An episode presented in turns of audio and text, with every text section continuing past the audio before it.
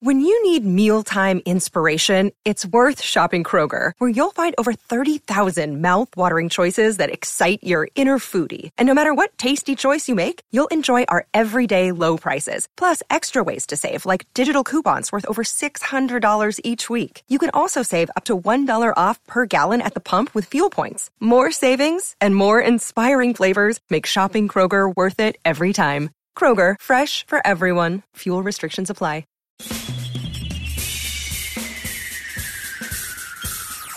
This is The Other Side of Midnight with Frank Morano. They're running a strange program, y'all. Now, here's Frank Morano.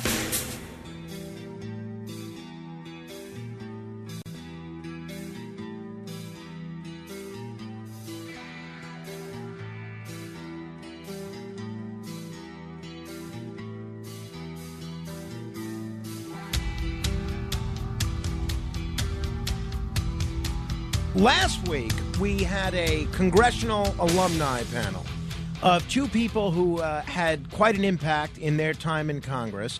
And a lot of people, the feedback that I got was overwhelmingly positive. A lot of folks felt, well, that's really something. Having people who were actually inside the room, actually part of the so- legislative sausage making process, describe exactly what's happening in D.C. these days. The lone complaint uh, that I got from a few folks is that the uh, conservative that had been booked for our panel last week fell asleep so uh, we had sort of a centrist and someone left of center, and folks thought this might have been some sort of crypto fascist plot for me to surreptitiously include left wingerism in your daily media diet. Well, today we are going to try it again because there's no shortage of fascinating things happening in Washington, D.C., but uh, we have secured the services of a rock ribbed conservative Republican.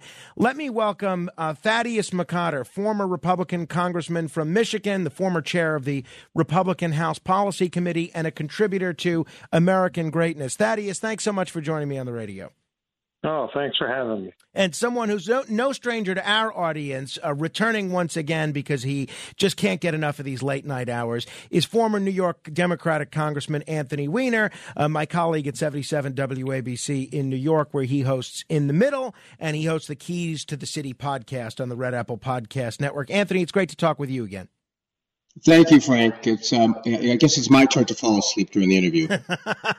hey, uh, I know you guys were in Congress at the same time. Something tells me that maybe you guys didn't go to the same cocktail parties. Is that a fair assumption on my part? Well, actually, Thad and I did spend a lot of early mornings doing the same thing. We were both active on our respective congressional baseball teams. Thad's a great athlete. Actually, got a uh, got a very important base hit in I think 2009 that helped the Republicans win. And he's one of the sharpest guys that the Republicans had at that time, which is why they chased him out of the place. All right. Well, we won't ruin his reputation by giving him too many compliments from you, uh, Anthony. All right. Let me get to the uh, debt ceiling debate. Uh, it's been reported the Treasury Secretary Janet Yellen is saying today's the day where we could hit the debt ceiling. And uh, there's a lot of concern about a potential debt default. There's concern about the members of the House Freedom Caucus if they don't go along with some sort of a deal to raise the debt ceiling unless they get major concessions, then uh, it could lead to cataclysmic effects on the stock market, could lead to bad effects on the bond market. President Biden says he's not ready to, he's not going to negotiate over the debt ceiling. Here was the uh, House Speaker, Kevin McCarthy, this week. What I'd like to do is I'd like to sit down with all the leaders, especially with the president, and start having discussion. I think it's a sign of arrogance if you would say he wouldn't even discuss it. Who wants to put the nation in some type of threat at the last minute of debt ceiling? Nobody wants to do that. That's why we're asking let's let's change our behavior now. Let's sit down. Uh, Thaddeus, so since everyone now knows about your uh, baseball playing th- uh, prowess, let me begin with you. Oh, where do you see this uh, debt ceiling situation going? And this does become a little bit of an inside baseball issue for a lot of people. They don't necessarily understand the implications here. Do you think there's any real concern that we could go over the debt ceiling and actually default on our debt for the first time in history? Well, as Secretary Yellen has talked about, the, the they have measures that they can engage in to prolong how long this will go on. I think everybody kind of expected it when the House was uh, Republicans took uh, control, that there was going to be some type of give and take was going to happen. As Anthony knows, we we've both been through these types of situations, and they do tend to make for good political theater. You know, you get your timeline and the clock's ticking and all that. But in the end, eventually they reach a deal. Now, the question then becomes for the Republicans, I think, especially having watched the the contest for speaker within the caucus itself, the Democrats have learned that there is going to be some political hay made by watching the Republicans fight each other over this before they engage in serious negotiations. And I think that's kind of where we are right now. Anthony, where do you see this going, if anywhere?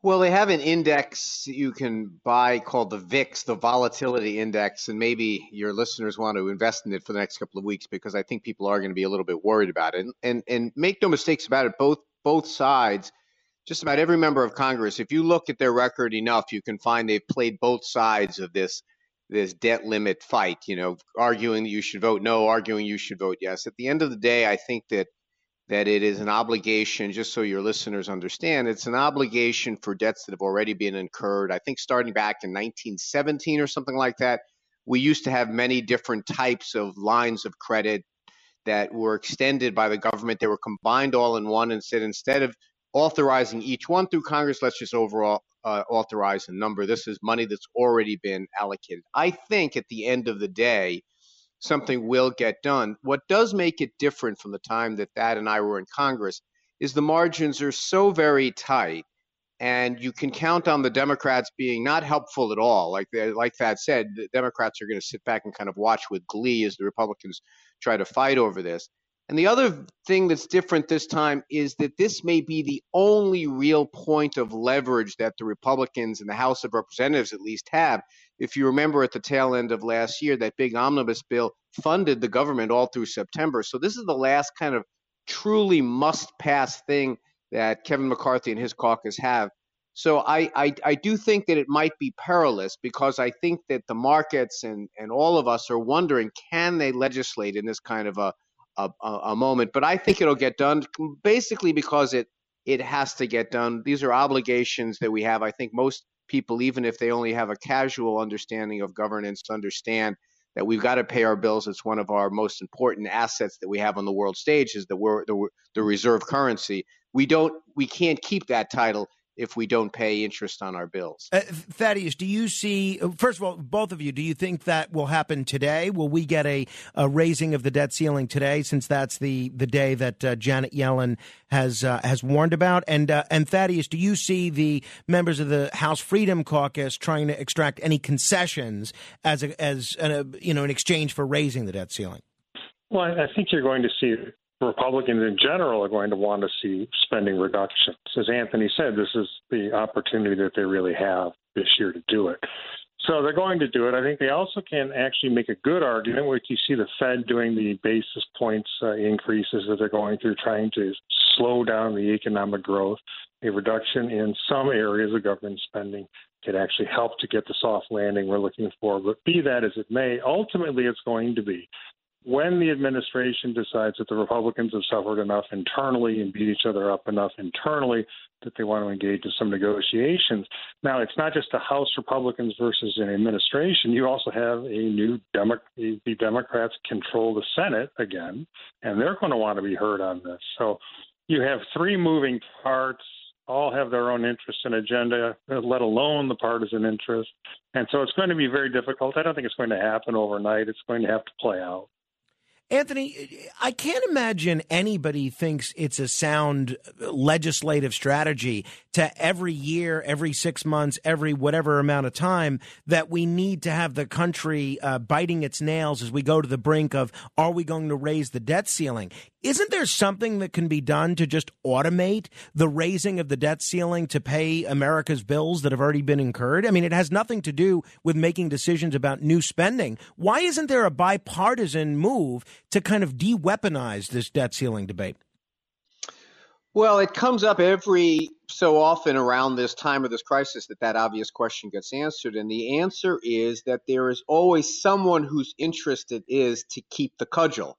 In this case, it's the Republicans in the House who frankly don't mind having this out there. It's they've been talking about it as their lone point of of of influence, the lone point of leverage they've had for a while. The the problem is there these these so-called obvious solutions of just extending things long term. It's always in someone's interest not to want to do that because they get to get their piece of the action because this exists. As far as your question on whether this gets solved now, it, it won't. It's not going to get solved immediately. There are things, you know, if, you think about this in the terms of who the federal government has to pay in terms of interest and uh, on on the bills that they've got. Much of the debt is held internally by us. It's held by the Social Security Trust Fund. It's held by pension funds and the like. So there are ways that we can kind of slow payments to those things and make them up later. So there is a certain amount of, of, of leeway here. If you're concerned that you're going to, you know, t- tomorrow some some Damocles sword is going to fall, I don't think that's going to happen. I think there'll be a couple of weeks here. Uh, let me ask both of you about the curious case of uh, Congressman George Santos. Every day I wake up determined not to talk about George Santos, but every day there's five new stories all about George Santos. The uh, big news in the last 24 hours is that, uh, in spite of what he said, his mother was not actually in the World Trade Center on September 11th. She wasn't even in the country, she was in Brazil, and that he might have bilked uh, two New Jersey veterans out of $3,000 when he tried to organize a fundraiser for uh, their service dog. Uh, there's a growing chorus of folks calling for him to resign. Uh, Congressman Peter King on the Republican side has said he needs to resign right away. Uh, a Nassau County legislator says that even though Santos hasn't yet been charged with a crime, he should be surrendering his passport. Congressman Richie Torres, a Democrat, also saying that Santos has to go. Uh, actually, my message to Mr. Santos is simple. This will not end well for you. You should resign in order to put to rest the national nightmare you are creating not only for yourself, but for the people of New York 3 who are being denied the representation that they deserve. Uh, both of you resigned from Congress under very different circumstances and uh, after a much longer tenure. Where do you see this going? And is this going to be something that every House Republican has to answer questions about whenever they go on the Sunday shows or talk about anything else? It certainly seems that way so far. Thaddeus, what becomes of George Santos? Well, I don't know what's going to happen to him. I don't know quite what the House is going to do with him. Uh, granted, I mean, obviously the public will never trust politicians again because of this. and I think there's probably going to be a lawsuit uh, for malpractice for every political opposition research person that was engaged in that campaign for missing all of it. Uh, at the end of the day, I think he should resign. I don't know quite the circumstances that happened, but I mean, it would be the honorable thing to do. And yet, if you look at what's happened so far, wouldn't you get any indication he's going to do the honorable thing? Anthony, what about you? Where do you see this going at this point? Well, I'm I'm kind of like you. I take some heat from my listeners on Saturdays because I don't like really dwelling on this much more. I, I in, in in a way, I I resigned under similar circumstances. I resigned for lying, and part of the reason that I did is that it became untenable for me, for my family, and for my my colleagues. You know, it, it became and it was a much briefer period of time, and I would argue that the lives were very very different in nature. But I, I mean, I don't know how it it it ends. I do think that there are some level that not all lies are the same. Finding out he lied about his his grandmother dying in the Shoah, finding out that his his mother did not, in fact, die on September 11th. These are kind of like the version of kind of like stolen valor for mm-hmm. a lot of people because here in the New York area, those types of lies are next level. Like they're really, and then when you add in kind of this, you, there's one thing Democrats and Republicans both agree upon is we like we like our pets and like to find out that he led to the death of a dog unnecessarily. It's almost like Saturday Night Live parody material at this point. It's interesting, though, local New York Republicans want him out. McCarthy and some of the fringe of the Republican Party in Washington seem to be quasi embracing him, and he seems to be moving into their embrace. So I don't see anything that would force him out except the ethics the, the ethics process or the legal process. So I think he's going to be around for a while. If he's bound and determined to hang in there, there's not really much to do to remove him. Uh, Thaddeus, do you see mm-hmm. uh, the mounting pressure coming from the New York Republicans ultimately leading Kevin McCarthy to refer this to the House Ethics Committee? And if so, uh, what does that mean for Santos? Well, I think they have to find a reason to refer it to the committee. It could be someone will have to file a complaint internally to go do that. Um, on my part, unlike some, I resigned because people I trusted to do something broke the law. And in my in my case, uh, you're responsible for the people that you employ and that you that you hire. And to me, that was the honorable thing to do.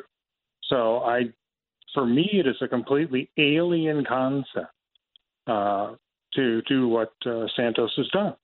Uh, and you heard Anthony say some of the things that he, the, the lies that he's told. It's it strikes me as a far it's almost it's almost a psychological pathological um, instance of lying and even you know politicians in many ways uh, deserve the rap they get but honestly i've never seen anything like that by the way, Thaddeus, uh, uh, one or two listeners uh, just reached out to me saying that I'm off base describing you as a, a, conservative. I don't think I'm off base at all. You would consider yourself a conservative, wouldn't you?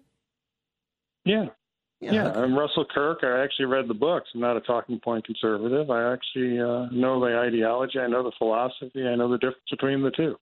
So, look, it's it's the, the classic. You're a RINO If I disagree with you, right? That's how it works, and I get it. I look. I'm not even. I'm not even. I'm not even running anymore. I'm a recovering politician, for God's sake. But that's the type of people that um, actually uh, wouldn't know a conservative. Uh, and I can't say the word that I would use right about now from something else. Fair enough. We're going to continue with uh, former Congressman Thaddeus McCotter and former Congressman Anthony Weiner in just a bit. We'll try and squeeze in a few questions if we can. 800 848 9222. There's a lot being made about some of the more conservative members of the House caucus, uh, House conference being put on the oversight committee. What does that mean for the next two years? Does that mean just endless investigations? We'll find out with Anthony Weiner and Thaddeus McCotter straight ahead. The Other Side of Midnight with Frank Morano.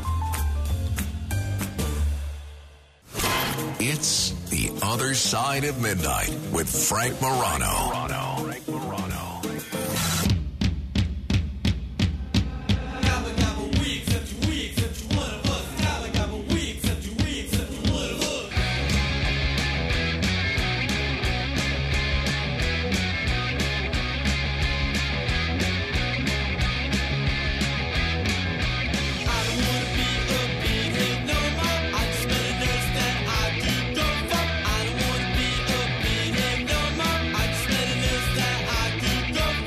This is The Other Side of Midnight. I'm Frank Morano. One of the things uh, that we learned about Congressman Thaddeus McCotter during his brief bid for the presidency is that he was a big fan of the Ramones. Uh, perhaps uh, that's why some people view his conservative credentials with a raised eyebrow. Who knows? We're talking with uh, former Democratic Congressman Anthony Weiner and former Republican Congressman uh, Thaddeus McCotter.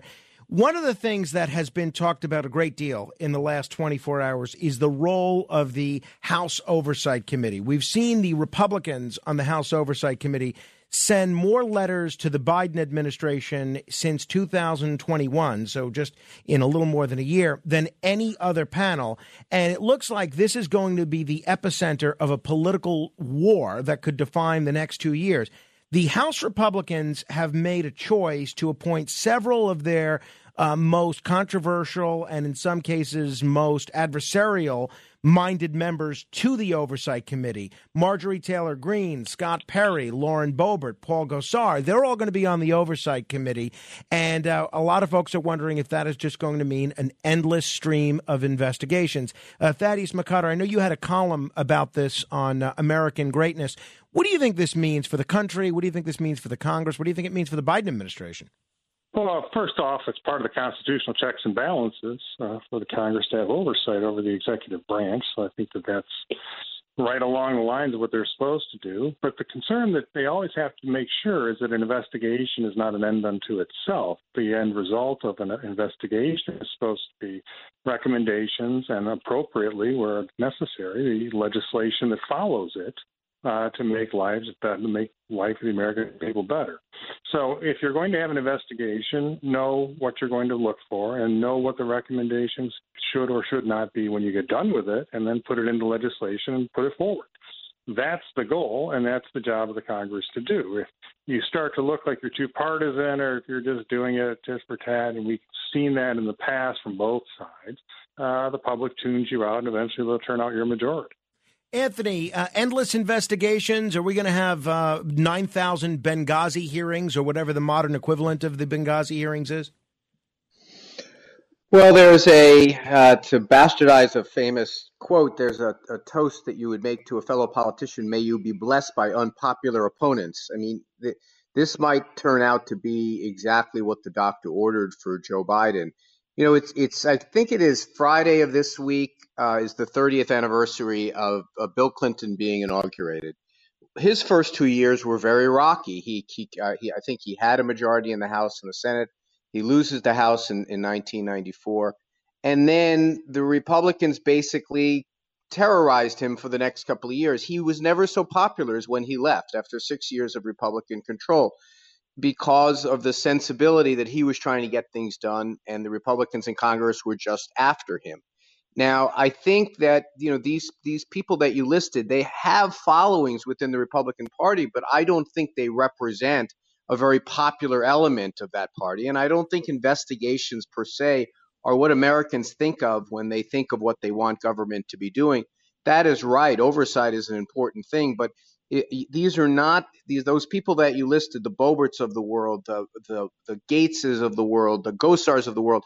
These are the ones that are viewed as more the problem in Washington than the solution. And if Joe Biden, who started to gain more popularity when things started to get done this summer, um, if it looks like the Republicans are just investigating for investigation's sake and they're being unfair or they're attacking Joe Biden's family or the like, I think it might lead to actually Joe Biden gaining in popularity. On the other hand, if there becomes a center of gravity within the Republican Party that says, you know what, we want to actually get some things done, you might have a situation where really everyone benefits. That laws start getting passed, that that that faction in, in Washington, both on the left and the right, gets pushed aside a little bit. It could ultimately be the, the like the spark of maybe changing the, the, the tenor in Washington for the better.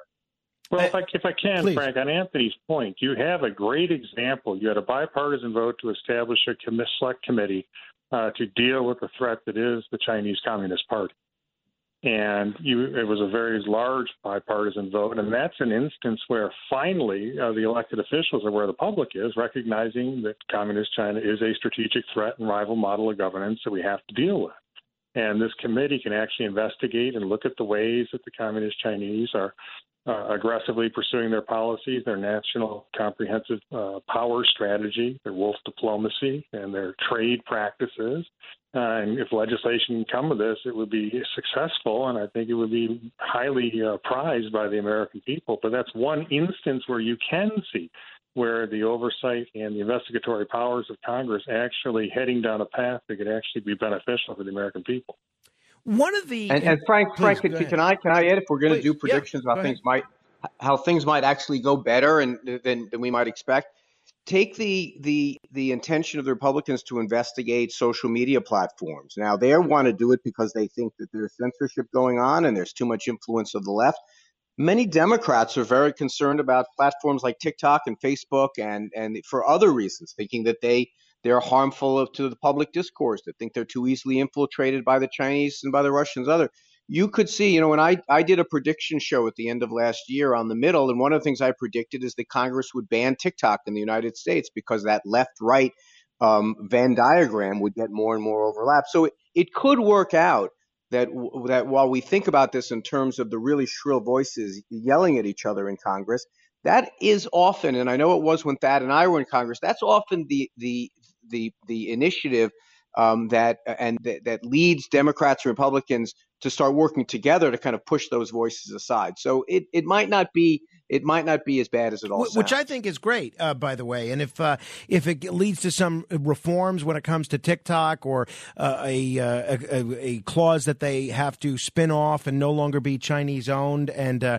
I think that would be certainly a very healthy thing. Are there any other areas like that, uh, Anthony, beyond TikTok, beyond big tech, where you could see sort of an unusual left right alliance to move the ball forward on something that most people think is a, a real problem? And the solutions might be uh, done in a bipartisan or nonpartisan manner? No. No, no, no I'm just kidding. Uh, um, yeah, there, there are, you know, if you look at it at, at what Americans say they want, they want, you know, fundamentally, here's the thing I don't understand. How come the Republicans haven't announced they want to do hearings on supply chains or on inflation, the things that people really care about, on our dependence on on foreign oil, perhaps? I mean, maybe that's too woke and green, but things like that that are real bread and butter economic issues.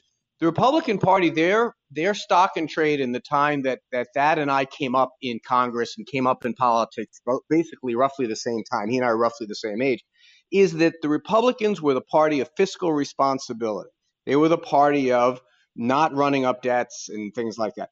I think here we are at a time economic issues are foremost on people's minds right now. If the Republicans figure out a way to do that kind of stuff. There are a lot of Democrats who are going to come along because we have a lot of moderate Democrats in our caucus. And frankly, all Americans are saying to their congressmen now do something about high costs, do something about inflation, do something about the you know the the the the the the, the, the fragility of our economy right now. So it could be that those things become areas that Democrats and Republicans can work together. Uh, Thaddeus, anything you would add there? Well, I definitely think that Mr. Secretary Buttigieg and others are going to be on Capitol Hill quite a bit. I think the appropriate committees are going to call them in on things like the supply chain and things uh, such as inflation. But I also think that one of the areas that, that you see indications, I think I don't think it'll happen until after the next presidential election, but you've seen Senator Klobuchar, you've seen Senator Hawley, a Democrat and a Republican, talking about looking at antitrust legislation they want to look at some of the major accumulations of wealth and concentrations of wealth in specific businesses across our economy and to see whether they're anti competitive, whether they are teetering on, bordering on uh, monopolistic practices. So when you talk about income inequality, when you start to talk about antitrust legislation, when you talk about trying to make sure that we have a free market here in the United States and that the little person can still uh, get ahead in this country, I think that antitrust legislation is something both sides, in their own way, from different perspectives, are looking at it for one reason or another. And I think you're going to continue to see steps along that way, but I don't know you'll see those steps culminating in a major breakthrough again until after the next election. One of the things that we've heard increasing uh, warnings about is an impeachment probe of Secretary Mayorkas on the border issue. He's the Homeland Security Secretary for people that don't know. And there's been a lot of Republicans talking about very openly about moving forward with impeachment. I'm curious, where does that go? Obviously, it's easy to see see where it goes with the Senate being still Democrat majority. But in terms of a political theater perspective, or maybe even uh, causing some problems for Mayorkas and the Biden administration on their border policies, where does that go in terms of uh, hearings? Where does it go in terms of the political theater of it? Anthony, what do you think?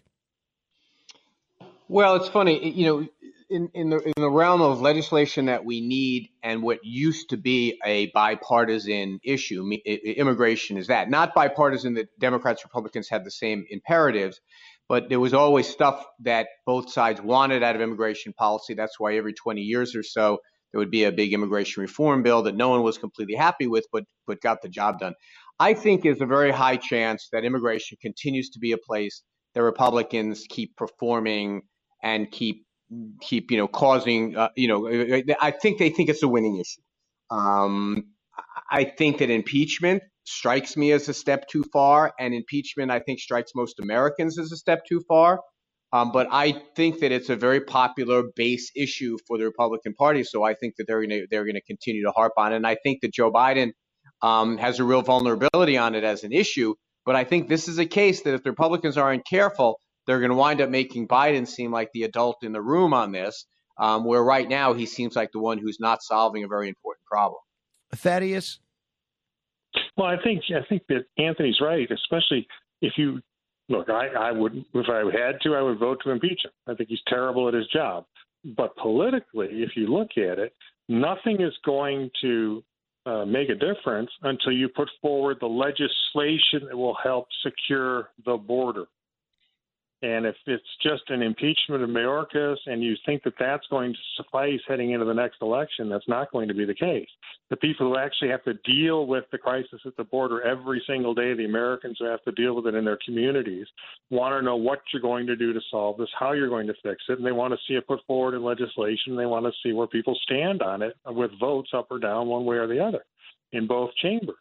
So what you're going to see is if you use impeachment as a way to try to appease the base or play political theater without putting forward any positive solutions, it will be held as a mark against you when you head into the election.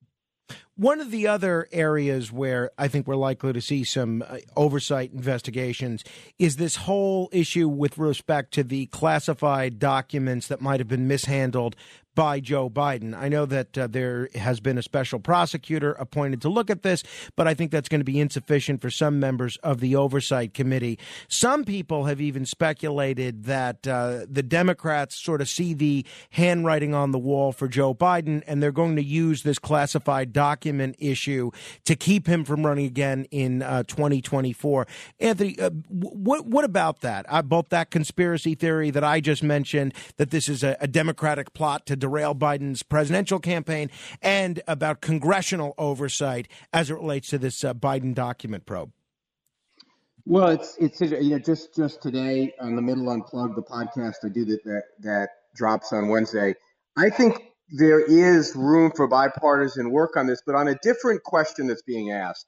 You know, every year we make about 80 million classification decisions. About 2,000 people in the federal government, all throughout different agencies, make these decisions. We are we have very little oversight on what becomes classified, how those docu how it's decided what becomes classified. I think overwhelmingly things are classified so people like members of Congress and reporters and public and the public can't discuss them. I, I think that this is the tip of a much larger issue of how we are at a point where we classify so much of our government that no one really pays much attention to. This might be a place that now that we have seen both vulnerabilities on the side of the of the former president and the current president, that both parties, the adults in both parties, get together and say, "Wait a minute, there has to be a better way to secure this information. There has to be a better way to do oversight over what becomes classified in the first place." we just have to have a larger conversation about the secrets our government is keeping from its citizens. Um, you know, I, I, I, I, used to be uh, my my former wife was the deputy chief of staff to Hillary Clinton, as many of your listeners know. She would tell me stories how they would give them documents and say this is completely classified, and then they would go in and and the, the talking points for other foreign leaders were classified. Well, those foreign leaders they're talking points because you're saying those words to foreign leaders. How much of a secret could it possibly be? right. the, the, the, the, the point is that, yes, I do believe that this whole area, which we're now all becoming interested in, has been a problem. There were large portions of budgets that Thad and I would vote on that we would be told we cannot even see the numbers for those budgets. And if we wanted to talk about it, we had to go into a secure room. We had to have someone come in, unzip a, a pouch, stand over us while we read it. We have too many secrets. Now, as far as this being a way that, to get rid of Joe Biden, listen, Democrats don't want, Republicans don't want Trump to run. We're not particularly crazy about Biden running. Those are probably going to be the nominees, whatever conspiracy theories notwithstanding. That's our future, unfortunately. But I don't believe there's any larger conspiracy here to keep Joe Biden from running. You know, the issue that you raise about overclassification is something that I've been following for a long time. There's a great book about it by Fritz Schwarz. Uh, it's called Democracy in the Dark The Seduction of Government Secrecy. And um, I read that years ago, probably uh, close to 10 years ago. And he gets into exactly what you're describing how there are just too many levels of classification and too many documents that don't need to be classified being classified. And it would seem like things like this, what we're seeing with Trump, what we're seeing with Biden, it's almost bound to happen. But uh, Thaddeus, give me your thoughts on the the Biden document probe in general, Congress's role, and whether this is sort of a, a Democratic plot, as uh, even someone said to me on this program 24 hours ago, to derail Biden's presidential campaign. Well, I think obviously uh, unless there's a deep state mole that's a Republican, uh, what you're looking at is someone leaked this information, and it's kind of like throwing chum in the water to the Republican GOP uh, in the House majority, so they're going to investigate it. Interestingly, um, it, it seems that with this with this instance, what you're running into is that the Republicans have to be very careful, and I think if they try to deal with this in an appropriate level, how do we solve this problem? How do we deal with it? By spending too much time on Joe Biden, Joe Biden very well might not be the Democratic nominee in 2024. And so while you're investigating him, while you may be investigating Hunter, what you're going to want to do is make sure that you actually put forward positive legislation to deal with issues like this. Now, one of the issues is, is arising, and you touched upon it, Frank, is the fact that the bureaucracy will classify secrets to protect themselves, not the public interest. And that is something that has to stop.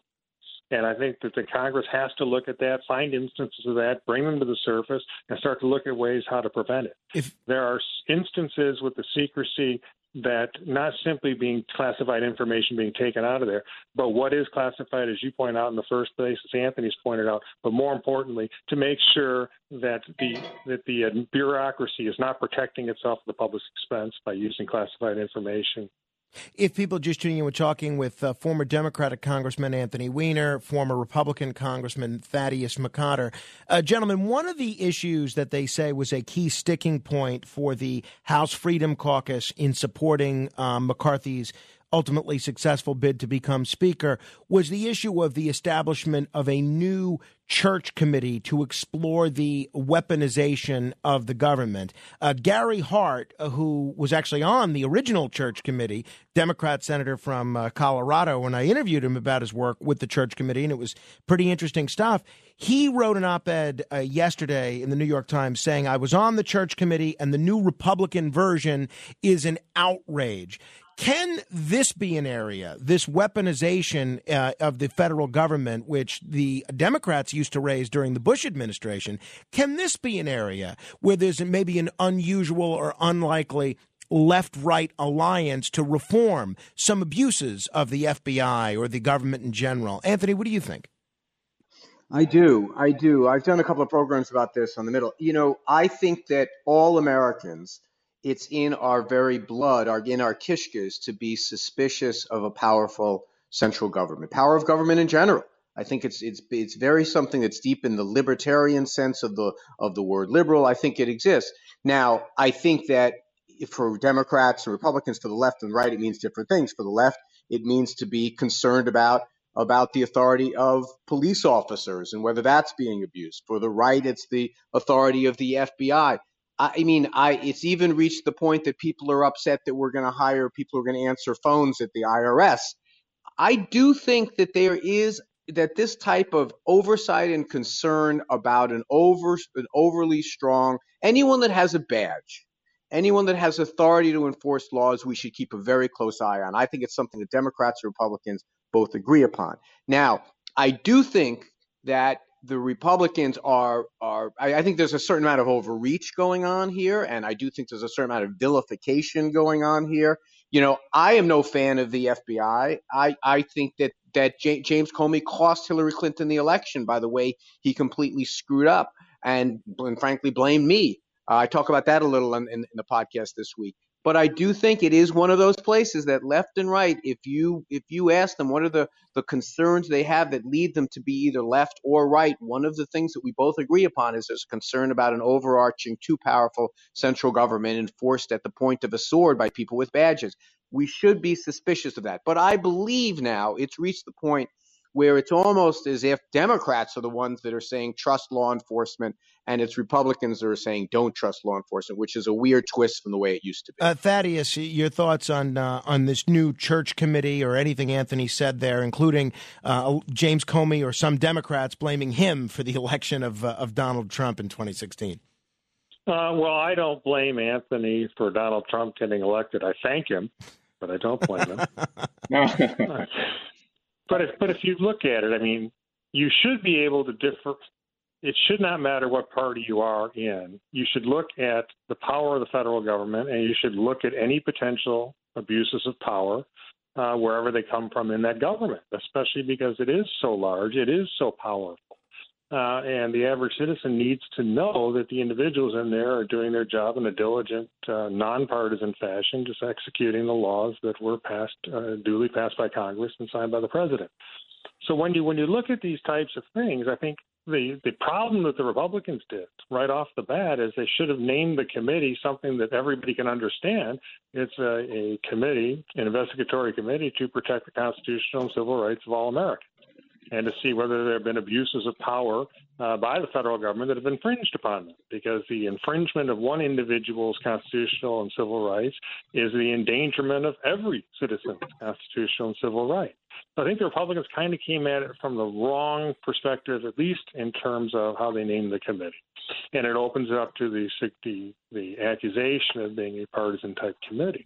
When I think in the end we've seen abuses of power. We can we can go back. We had FDR having uh, J. Edgar Hoover looking up uh, the backgrounds of people who sent him letters about isolationism. So, I mean, this goes all the way back. To pretend that it's something new isn't the case.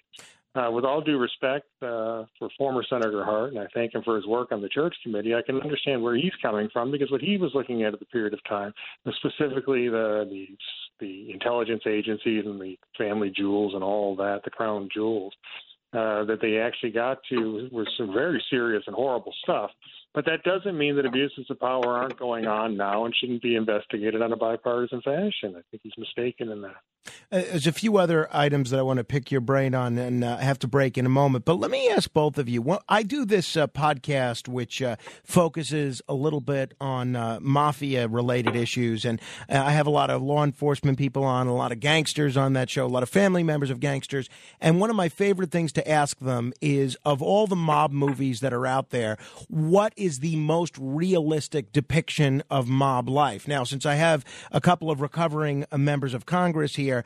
I'll ask you the same question about political movies. There are so many political movies uh, ranging from, uh, you know, Mr. Smith Goes to Washington to The Contender. If you had to pick a, a film that either of you have seen that you find to be the most realistic depiction of either political life or life in Congress, what would it be? Anthony, I'll, I'll start with you if you have one. Well, I don't. I mean, there, there, frankly, I, you know, the question I get asked all the time: What's more representative of Congress, Veep or House of Cards? And that's easily Veep. You mm. know, it, it, it, that kind of, you know, we frequently confuse elaborate conspiracy for just mistake and and and coincidence. Um, I, I think that there there is there's an element of the the famous movie the the, the candidate you know the there's some of that but I, I have not seen and this is part of the problem I have not seen a really great movie that depicts what actually uh, what actually goes on in Congress very well. You know, we have a part of the problem is implicit in that question. We have kind of these romantic, larger notions of how politics works. In fact, what it is is individuals who, by and large, are very well intentioned, by and large, are great Americans, and I say that you know, on both sides of the aisle, by and large, get into the business for all the right reasons. And we are in an environment now that there is an element of members of, of members of the political class who exist solely for the purpose of trying to discredit the, the, the institutions. None of that makes for very good literature. None of that makes for very good drama. So I don't think there are a lot of movies that, that capture how fundamentally okay we are as a country politically. I think the voters and citizens are fundamentally want to do the right thing. I think their representatives want to do the right thing. I think that we're a very divided country, but I haven't seen a movie that that captures that zeitgeist very well. Thad, uh, same question. Uh, is there a, a, political movie or a congressional movie that you saw and you find, all right, well, that's actually a pretty accurate depiction of how things go? Well, I remember somebody wanted me to watch uh, a movie about Congress, and I said, "Why would I? I see it every day." so, so why would I want to see that? I mean, if you're asking me, there has, to my knowledge, because I don't watch these types of things, uh, I don't think anybody's ever put forward uh, a political version of Spinal Tap. this is this is Spinal Tap captured what it was like to be in a band. I mean, it was just absolutely perfect, pitch perfect, and I just don't think that anybody has ever done anything like that with Congress.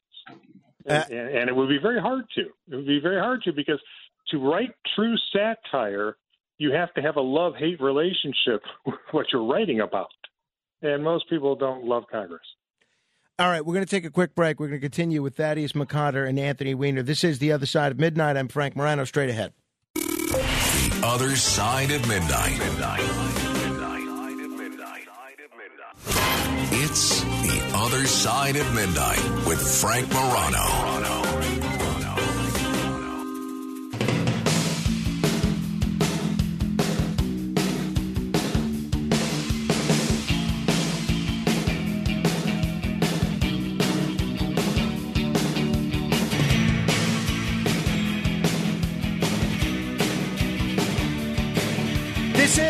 Side of Midnight. I'm Frank Morano, uh, talking with two former congressmen Democrat Anthony Weiner, Republican Thaddeus McCotter. Uh, these days, you can read Thaddeus McCotter in American Greatness, a uh, very interesting publication that is trying to shape the future of American conservatism.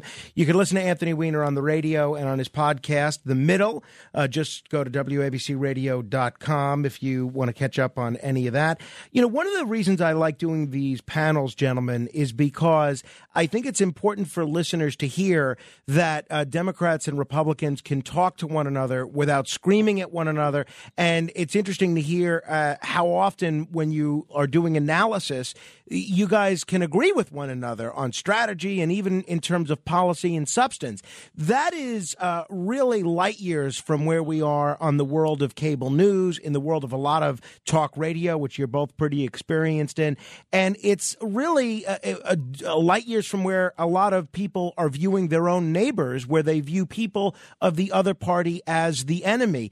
What do both of you think can be done to reduce partisan polarization in this country so that we can go back to viewing people as the respectful opposition rather than enemies to be destroyed? Uh, Thaddeus, what do you think? Well, I remember talking to my old colleague John Dingell. He was the longest serving member of the House at that point in time. Uh, John bordered my district. We, we bordered each other, and I asked him. Um, I said, "What were some of the biggest changes that you saw over your long tenure in Congress?" And he basically said that it was the the jet travel. And I said, "The jet travel? What, what do you mean by that?"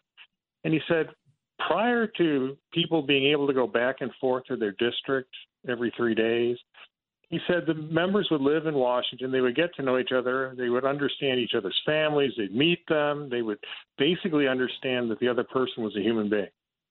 And they got along on that basis. But when people started going back and forth, it was so much easier to see them as the other and objectify them, and it made it easier for them to attack. And so I think that when you look at it now, what Anthony and I do on the show right now is we're not really advocating that's not our role anymore. We're trying to diagnose it and analyze it uh, for your for your listeners. But even when you advocate, if you understand that the person that you're arguing or you know dealing with is another human being, there are limits that you will place on the things that you will do to win. Right now, there seem to be very few limits on what people will do to win, and the country is suffering for. Anthony, what do you think? Well, two things. I mean, one is, and, and this is one that you're familiar with, the, the notion of, of gerrymandering districts so that Republicans only need to care about other Republicans right. challenging them, and Democrats only care about other Democrats challenging them because the Democrat the districts are written to be either Democrat or Republican. I think that's really harmful. You know, I I think that that if all of our districts were drawn as squares and we had to just fight it out on ideas, we would not only come up with better ideas, but I think we would be much more willing and much more capable of engaging the other side. But the other thing is television and the media. You know, Frank, you and I are on a station that has me and Bo Snerdley both on the airwaves. You know, that, that's generally not the format mm-hmm. right now in either cable news or on radio that we have either conservative radio or liberal TV or liberal cable or and that yes, it might be good business in the narrow sense of the word that you have a, a, base of people that want to hear more and more about how their side's amazing and the other side is scoundrels. But I think until we start to figure out a way to have information exchange that is more about our country as a collection of Venn diagrams that we look for where we overlap. And that's the way government, I think, was intended to work. Media makes it very, very hard. And I don't blame people in the media. Their job in the post Watergate era is to take the sheen that we politicians would put on ourselves and try to scrape it off. Um, but I think that, that the effect now is a great deal of cynicism and very little, very little in, imperative. If you are a member of Congress who's a Democrat, there's really not a lot of people saying to you, go out there and, and, compromise, go out there and, and, and talk to the other guys. They're being told every day to dig in deeper. And there's a third element to that, and that is the money that it takes to run for Congress and to run for any office. When you're spending four hours on the phone calling up people, uh, asking them for money, you're calling people who are telling you, I'll give you money, but only if you fight like sure. heck to defend your position. And that makes it very difficult to then hang up the phone and go to the floor and then, you know, for me to pull aside someone like McCotter and said, hey, let's work together on something when we just spent four hours telling our donors we would never compromise. Yeah, uh, to your point about the gerrymandering, uh, one of the things that's frustrating to me as just an observer of, of this sort of thing is that it seems like the uh, members of Congress that are the most productive, that are most willing to work across the aisle, that are uh, least likely to d- try to destroy the other side, they're the ones from competitive districts. And because they're the ones from the competitive districts, they're the ones targeted first by the, DN, the DCCC and the uh, Republican counterpart. So uh, it's really a frustrating thing to watch, and uh, uh, hopefully something could be done about it. All right, only have a minute left, gentlemen. You've offered a lot of political prognostications for the last hour. We're in the midst of the football playoffs. Let me uh, get you to make a prediction in terms of the Super Bowl. Who are the two teams that end up in the Super Bowl? What do you think, Thad McCotter? I can truly say that one of them will not be the Detroit Lions. Anthony, uh, what do you think? I am I am a Jets fan, but I know I know my audience. I see the Giants going all the way, Frank. I don't see anything that can stop them. That might be the least thing that uh, the least true thing you said since uh, since uh, you were commenting on Twitter photos. All right, gentlemen. The Lions stopped them, Anthony. gentlemen, gentlemen, thank you both. I hope we can do this again soon. Anthony Weiner, Thaddeus McCotter. Uh, check them out at WABCRadio.com and American Greatness. Keep asking questions.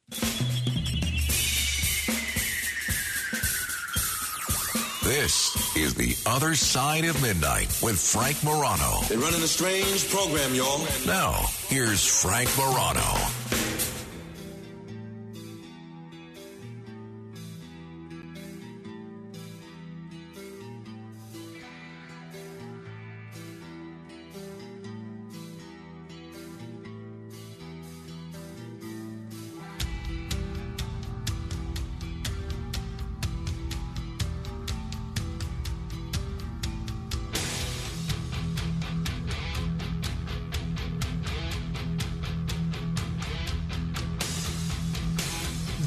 Is no guest that I have regularly on this program that produces more of a response in terms of email correspondence, in terms of social media correspondence, in terms of phone calls, in terms of the attention of the owner of this radio station than uh, Bill Birnes. He is a New York Times best-selling author. He's written books on every subject: uh, Frank Sinatra, the Rat Pack era, history um, the uh, FDR, the FBI assassination squad, but a lot of the books that he's written that are of interest to me, they're all of interest to me, but of particular interest to me, are the books that deal with UFOs, UAPs, and the possibility of extraterrestrials, including books like The Day After Roswell. He's been the publisher of UFO Magazine and the editor of the UFO Encyclopedia. He's a regular on the History Channel and a whole bunch of other channels. Any uh, television program or documentary program worth its salt that explores the issue of UFOs or UAPs has to deal with Bill Birnes because Bill Birnes is not only a genuine expert, he's not only a terrific writer, but he's just a terrific storyteller. It gives me a great deal of pleasure to welcome back to the program Bill Birnes. Bill, thanks so much for staying up late with us as always. Hi, Frank. Always my pleasure talking to you and talking to folks at WABC. I've been wanting to talk with you since Thursday when this latest UAP report from the Office of the Director of National Intelligence was released. And uh, kind of the top line takeaway that a lot of people have been focusing on is that there are a lot more documented UFO sightings, and the government says we don't know what they are. Uh, you're always pretty good at reading through the subtext of uh, bureaucracy, bureaucracy speak and uh, telling us what we might be missing. What was your uh, key takeaway with this UAP report that was released on Thursday? I was flabbergasted at how much at how much this report reminded me of the original Project Blue Book. Project Blue Book dates all the way back to the 1940s and 50s. And the big conclusions from Project Blue Book were that they sought, remember, this report that we're looking at now is um, from the United States intelligence community. The original UFO reports that were Blue Book were purely military, it was purely Air Force. And so this report now takes a whole different take. It's not just, oh, wow, look at these things in the sky. What are they? We don't know. It's now the United States intelligence services are, are looking at these reports from the perspective of not just what could they possibly be, but could they possibly be threats and so that's one of the uh, uh, that's one of the differences in this report from Project Blue Book. And the other thing is the amount of sightings. I think it's over 150 in this report. They can't explain. I mean, they can explain away drones. They can explain away uh, lenticular clouds. They can explain away sun dogs all these natural atmospheric phenomena that look funky, right? Like you're looking at the sun through a cloud. And, Gee, that looks so strange. Maybe it's a UFO. They explain those away. But what they can explain away are things like the drones that we all saw the movies of, the videos of in the um, in the Pacific off the uh, San Diego uh, Naval Base. I mean, nobody has explained that yet. And yet, the purpose of the report is to cite anomalies like that and make some um, judgment about them. And yet, the report begs off. They just cannot. The other aspect of this report, too, which is fascinating, is consider that let's just take Project Blue Book circa 1955, for argument's sake. there, all you have are sightings by pilots, sightings by everyday folks like you and me, um, sightings by some military personnel, and maybe some photographs. That's Blue Book. Flash forward 50 years, 60 years, what you're getting now are reports from satellites. In fact, the report makes it this report makes it clear that what they're dealing with and probably can explain are not just signals intelligence, but this geospatial intelligence, which is what does the satellite say? In um, in 1955, we were barely ramping up with the North American air defense system. We had radar, obviously, but what we didn't have was this ring of satellites around the entire planet mm. that can pick up anything coming into Earth orbit. Now we do. And so now UFO reports are picking up on atmospheric anomalies that we can see not from the surface of the Earth up, but from the um, Earth orbit from space down. And you know who was one of the facilitators of this? One of the people who uh, basically recognized the problem, President Ronald Reagan. That was the Space Defense Initiative. So a lot of these sightings that you're seeing come about because Ronald Reagan hmm. instituted the SDI, the, uh, the Star Wars Defense, which, by the way, did not look down as much as it was looking out into space.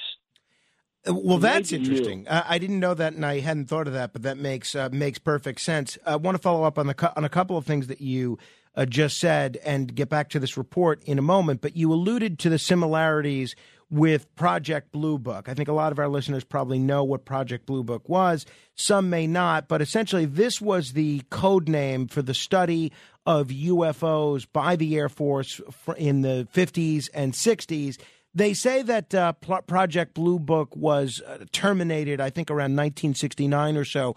What was the legacy of Project Blue Book, and what? Uh, how is Project Blue Book remembered by historians today? Great question. Multiple answers. First, Project Blue Book. Why was Project Blue Book canceled?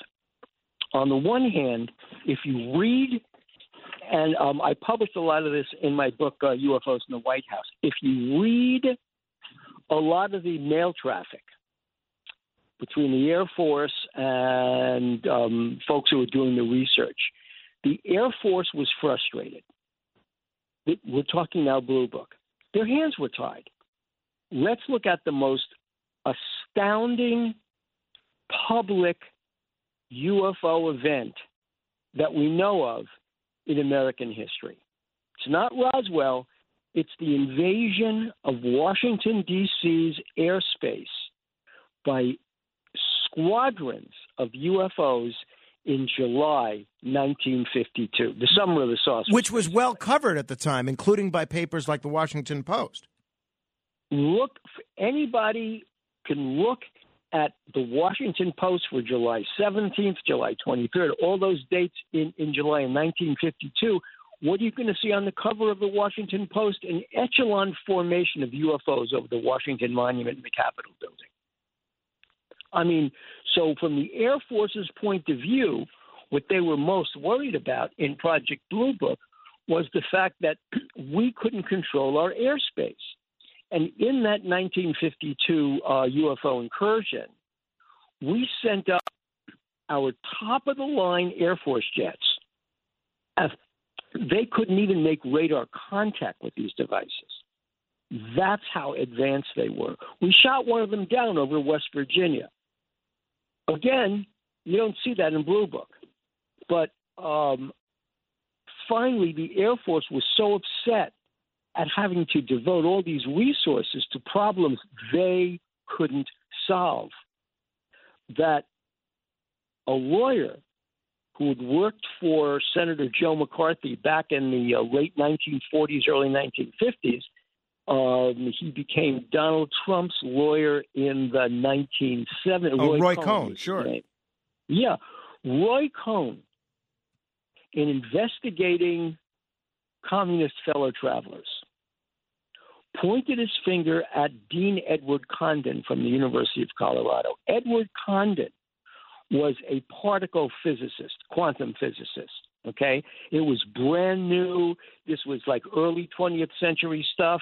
Well, the um, House Un-American Activities Committee was very worried about this because they were Europeans. These were people they they didn't know who they were. They thought some of them might have been communists. So Roy Cohn tagged Dean Condon as a communist fellow traveler. Having so tagged him, the Air Force approached Dean Condon and said, You know, if you want to get out from under this communist taint, you could do us a favor, though.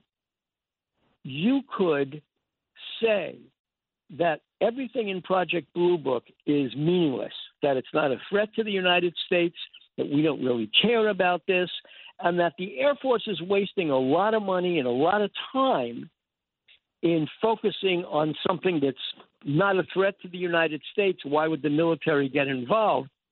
And in so doing, Edward Condon wrote a report to head off the University of Colorado study of UFOs. And in the report, he said exactly what the Air Force wanted him to say that UFOs really aren't that real, that they're not a threat to the United States, that whatever they are, we can't figure out what they are, and we shouldn't waste money and resources by trying to figure this out. And as a result, the Air Force canceled Project Blue Book. So that's how they got out of the UFO issue all the way back in 1969. But UFO sightings never stopped. And now the, the problem is that with um, satellites and with digital video and with video gun cameras, suddenly it was an inconvenient truth. We're seeing things we shouldn't be seeing. And that's what prompted this new report. Uh, we were uh, talking with uh, Bill Birnes, New York Times bestselling author of many books, including The Day After Roswell, talking about this UAP report that was released by the Director of National Intelligence on Thursday, released a bit late, which we'll talk about. Uh, Bill, yesterday or the day before, Avi Loeb, who's a very well respected Harvard professor, he's been a guest on this program. One of his colleagues was on this show uh, this week. He was on uh, Fox News Channel with Laura Ingraham just to show you how the mainstream media is, uh, you know, paying a lot of attention to this sort of a thing. He was on uh, talking about this report. This is what Avi Loeb said, and then I want to get you to react to it. Well, the sky is not classified, so we can look at it uh, we just need uh, to put together a suite of instruments that um, are as good or even better than the government has. And we have been doing that based on uh, private sector funding. By now, we have uh, a set of cameras in the infrared, optical, uh, uh, radio, and audio that are basically taking a movie of the sky 24 7 and we analyze the data with artificial intelligence algorithms. So the goal is to see if there is anything different than natural objects like uh, birds, flies, and so forth, bugs, or um, human made objects like drones, um, satellites, airplanes. If there is anything else, it's not a matter of national security. If it's not human made, uh, it's a subject of interest to scientists, and we want to figure it out. Now, obviously, the government is concerned on of uh, national security risks and the safety of military personnel. Uh, so it wants to figure out what most of the objects are. But even if one is of extraterrestrial origin, the public needs to know, and we will make our data open, available, and the analysis transparent. I, I, thought that was so interesting, Bill, for a few reasons. We've spent a lot of time talking about the private sector's role in space exploration the last couple of years with uh, Elon Musk and Richard Branson and Jeff Bezos, and how their roles are sort of supplementing or in some cases replacing what NASA and other governmental space agencies have been doing. We have not heard as much about private sector efforts to explore the UAP issue and explore whether or not there have been extraterrestrial visits to this planet. Obviously, uh, what uh, Avi Loeb and his colleagues at Harvard are doing is pretty interesting in terms of academia. And I'm wondering if you think that there's going to be increasing calls for private sector exploration of the UAP issue. What do you think? Well, here's what I think. What's going to happen when Elon Musk launches another Earth orbital device, right? Another Earth orbital capsule, and as he's as it's in orbit, let's say William Shatner is is one of the crew members, or somebody famous is one of the crew members. What if they see a UFO? What will Elon Musk or Jeff Bezos or Richard Branson do if one of their devices interacts with, sees, is abducted by, crosses paths with a UFO. Will the government step in and put a clamp on this, or will that private sector space mission suddenly reveal the truth? This is not a drone. This is not a, a, a super Chinese or Russian weapon. This is not from this planet. What is the government going to say? And is this report that they're releasing from the um, Office of of, um, uh, of National Intelligence is this report prepping us for the fact that remember back in the 1960s and 1970s, the only entity, the only entities that were able to go into space were national governments and militaries. Correct? Right. Now that's different. Who's going to control Elon Musk? I mean, the guy owns Twitter. What if he sees a UFO in space and says, You won't believe this? Here's a UFO, and I'm putting the picture in Twitter. What is the government going to do? So they're prepping us for this with this report. It's uh, fascinating to think about. We're going to continue with Bill Birnes in just a minute. If you have questions, we'll try and get to a few of them. 800 848 9222. That's 800 848 9222. The last time Bill was on, we talked about this new or this forthcoming film from the Obamas production company exploring one of the most fascinating and most well documented alien abductions in history, the case of Barney and Betty Hill. Could there be a tie in with what we're seeing now from the Biden administration on this front and what uh, one of his predecessors, President Obama, is doing on this front? We'll explore it with Bill Birnes straight ahead. The Other Side of Midnight with Frank Morano. This episode is brought to you by Snapple. Welcome to the Snapple mm, Market Auditory Experience. Close your eyes. Imagine you're walking into your neighborhood store. You make your way to the back and reach for your favorite Snapple flavor. You can't wait. You take a sip. Whoa, that's a lot of flavor. Hmm. What flavor are you holding? Now open your eyes and check out Snapple.com to find ridiculously flavorful Snapple near you.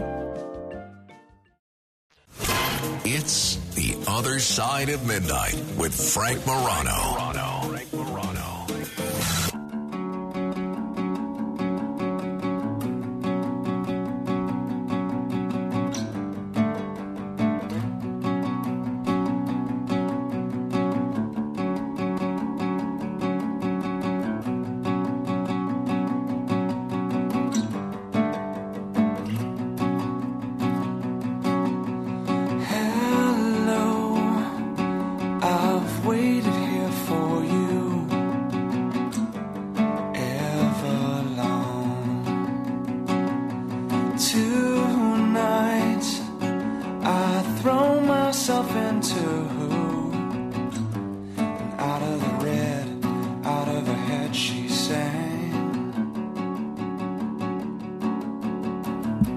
Dave Grohl singing Everlong. We're talking with Bill Birnes about this UAP report and other related issues uh, based on this uh, report that came out from the Office of the Director of National Intelligence on Thursday. Bill is a New York Times best-selling author. Bill, one of the things that I think it's certainly important to mention to the audience, and they've heard me mention it a couple times over the last few days, is that the version that was released on Thursday is an unclassified report meant for public consumption. You've done a lot of research exploring where the intelligence community is on this, exploring where a lot of presidents have been on this issue. How much of a difference do you believe that there is between the classified version of this report that we've been able to see and the unclassified version of this report? night and day, and I'll tell you why. The classified report probably contains this very famous phrase sources and methods. It explains how our intelligence community is able to assess aerial um, phenomena, whether it's a, known phenomena or known phenomena. I wonder if the classified report to members of Congress um, cites the fact that the United States has drones that are so sophisticated, we cannot tell what propels them. I mean, I mean, uh, we just heard snippets. I mean, little phrases of the advanced weaponry the United States has. Look at how we um, took out the um, this ISIS person or this Taliban person in Afghanistan with a drone. It wasn't a drone that exploded. It wasn't a drone that knocked down an entire house. It's a drone that we launched that homed in on a single person standing on a balcony. As the drone approached the person, knives came out of the nose cone and it basically stabbed them to death. This is the uh, this is how advanced our our weaponry is. So if our weaponry, if our ability to run surveillance is that advanced, and there's a report that says this is what we've seen, and the report has to identify what kind of method we used to uh, surveil this thing, that would be classified. So, yeah, there's a big difference between the unclassified version and the classified version. The last time you were here, uh, we talked about the forthcoming film from the Obamas production company that's dealing with the abduction of Barney and Betty Hill. Uh, their their niece has been on this program, and we've explored uh, that uh, that story in detail. But you raised the issue, and I hadn't heard it raised anywhere else of the significance of a former president choosing of any project that he could make. And look, the Obamas could get funding for any film they wanted to make about any subject, choosing to focus on this.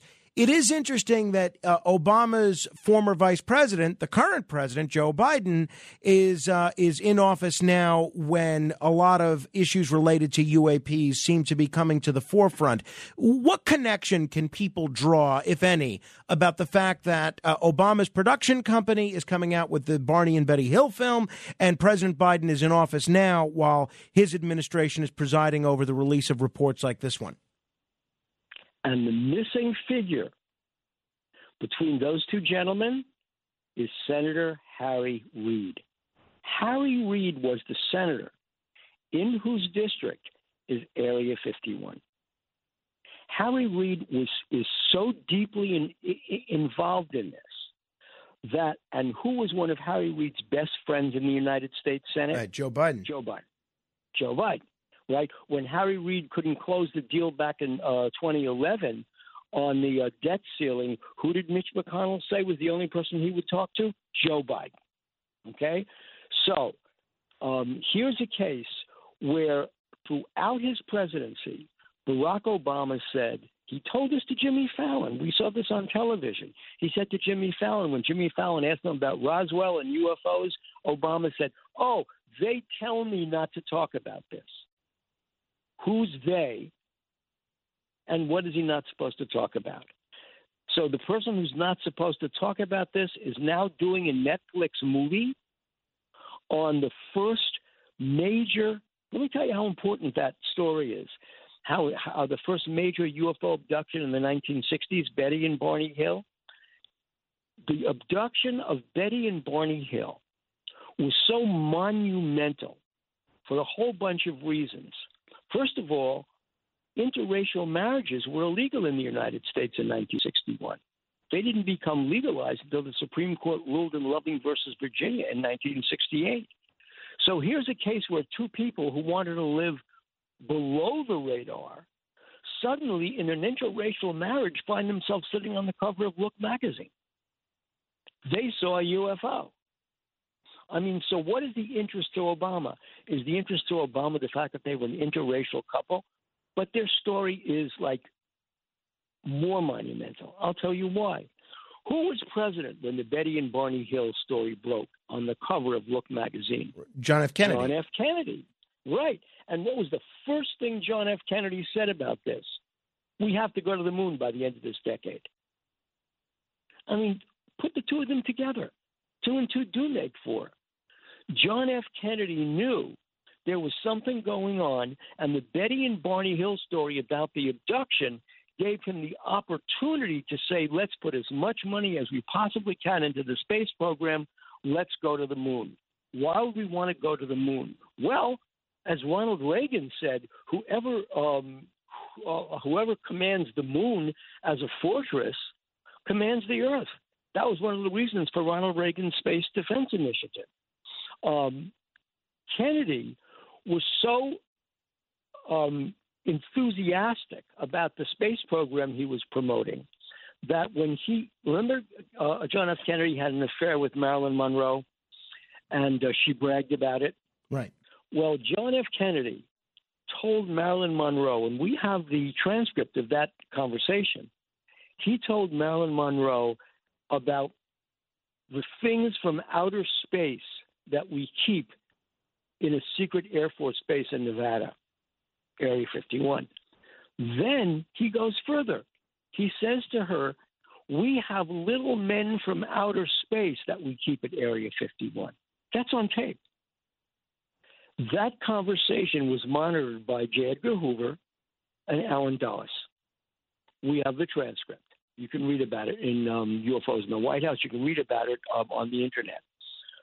So imagine a case where this now gets political, where a president is so enthusiastic about an interracial couple who has an extraterrestrial abduction experience that he goes public and says we have to get to the moon by the end of this decade, tells Marilyn Monroe about the little men from outer space that the United States is keeping at a secret airbase, and the next year gets assassinated.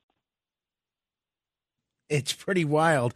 Uh, a bunch it's of people. Wild. It's uh, that is for sure. A bunch of people are eager to uh, chat with you. We're talking with Bill Birnes about this UAP report. If you have questions, uh, you can uh, call in at 800-848-9222. That's 800-848-9222. We'll try and get to as many as we can. Carol is in the Bronx. Hello there, Carol.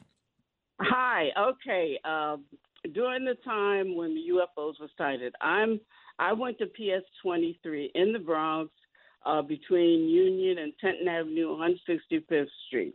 At that time, the Army came in, you know, military uh, trucks and stuff, and men with guns, and they were UF the UFO people were in and out of that school and the kids were running in and out, I guess, playing with them and whatever. And the army came and told them to get out, you know, and ran them out. My brother was uh, seeing like red and a green person, and he was traumatized. He kept screaming for my mother, but every time my mother came in, they disappeared. And he said one of them smiled at him, and my brother has had a pretty good life since then. Now, PS 23. Later on in my life, I was in a position to check that school out to see if it was still around. Now, I went there from kindergarten to sixth grade, and I looked in the records. Uh, you know, I'm not going to say where, and I found out that PS 23 was no longer in existence. They don't even, you know, it's not in the records anymore. So I just want to say I do believe in UFOs. okay, what that's year it. was this? Thank you. What, what year was this, Uh, Carol? You said was this? I'm Carol. no, no. I understand that. What year are we talking about, Carol? That you saw this? I know that it was in the 50s because I'm sure. I think I was. I was born in 1941, and uh, I was like around maybe 13 or 14, something like that. But I know it was in the 50s. Uh, So and it's around um, 1950. So it's around 1954, 1955. probably, but you know that was unusual to us in the Bronx. Like, what is the army? What are they doing here? And I remember that we lived on the ninth floor. Maybe that's why they kept coming in and out because it was up high. It was the last, uh, you know, floor in the building, and we were right across the street from PS 23. So that's why we were involved in all of that, you know. So I, and after I looked up that school, I was in a position to look at those records, and uh, it's no longer in existence. And I know it existed because I went to school there. Now, uh, when you look back, they the school is totally gone, and it's now like park. Well, uh, Carol, thank you. Bill, any any reaction to that? I mean, obviously, uh, I don't know that you're an expert in PS 20, 23, but uh, any any reaction to her story there? I was an expert in PS 101 in Queens, but um, the um, sure, what the military's response, since they didn't understand this, remember what what Carol is talking about is an, um, an event that's taking place a year or two years after the invasion of Washington D.C. by UFOs. So what she's talking about is this reaction by the military. They didn't know what these things were. All they knew was that America's most sensitive airspace, right over the White House, was invaded by UFOs. So if the next year or the year after people are talking about being abducted or seeing um, extraterrestrials in their bedrooms, and it's all centered around the school building, I could see why the military would get involved. Uh, we're talking with uh, Bill Birnes. Uh, Bill Birnes has a lot of terrific books. Uh, one that you should definitely check out is uh, The Day After Roswell, which uh, Roswell does seem sort of like a seminal point in American history and for the history of exploring this sort of a thing. Bill, remind me I, obviously, you're a, a very well educated guy. Uh, you have a PhD, you have a law degree, you've been a professor, you've uh, studied medieval literature, you've written about Mickey Rooney, you've written about old Hollywood, you've written about a number of things, you've been a public official. Um, what sparked your interest initially in the UAP subject and, and your involvement in it? You're now kind of one of the leaders in this field, but how'd you get started? Well, uh, all the way back in 1952. I saw a UFO. I mean, and when you see one, and when you know that it's not a, um, a lamppost or a plane or a helicopter or something else, a balloon, when you know what it is, um, you begin to get very interested in it. So this was in New York City. This was in Forest Hills, Queens. It was in New York City, right, uh, right near uh, the border with the Union Turnpike. Uh, was in, in at night look out the window, and I remembered saying to myself, this was a kid, I remember saying to myself, why is there so much light in the middle of the night? Right? It's the middle of the night, it's pitch black outside, and yet I'm looking out the window and there's light pouring in. Look out the window, and sure enough, from street corner to street corner, from street to street, over the buildings, there was a circular UFO. It just stood there, didn't move. And I used to have um, one of the a great toys from the 1950s was this Mount Palomar telescope, this reflecting telescope for kids. Dragged it out, set it up, looked through it, and all I saw was light. No portholes, no doors, no no strange creatures, just a big circle of light. And I said, "What was this?" So we began to um, do the research, read about UFOs, read about Roswell, read about um, McMinnville, saw some of the photographs, looked at the Washington Post, and you knew something was there. Flash forward 40 years, and um, I'm in the motion picture business, and one of the movie companies that I work with says to me, you know, there's this guy who was the um, deputy director of uh, the United States Army's Foreign Intelligence Office. I said, Oh, really? Yeah. This guy says that he was in charge of all the Roswell debris that they recovered from the crash in New Mexico. Wow, okay. You know, and you take that with a grain of salt, right, Frank? I mean, anybody can walk up to you. right, sure. So I met him, and he begins to tell this story about what happened to uh, that material. Then I was working with somebody from AT&T, and I said, "Well, I heard the strangest story, the strangest story about um, the involvement of Bell Labs in the crash at Roswell." And this person said, "Oh yeah, I heard the same story back in the 1948." And I said, "You heard the same story?" Said, yeah. He said, um, "Somehow the the office of the president, the uh, the army, gave um, Bell Labs some strange um, electronic material, and a year later they had the transistor. That really piqued my interest. So Corso told me. So this guy's name was Phil Corso. This was the book the day after Roswell, and he told me how sitting in the file in the Pentagon was a whole bunch of debris from the crash at Roswell. And I said, well, why did, you know, this is like 1961 now. So I said, why did it wait for all these 40 plus, almost 40 years to, to go public? And he said, because back in 1948, when the government gave that electronic board to Bell Labs, Bell Labs patented the material. I said, okay, Brattain and Shockley patented the transistor. So um, the Army was so mad that Bell Labs patented the transistor, they stopped giving away the material.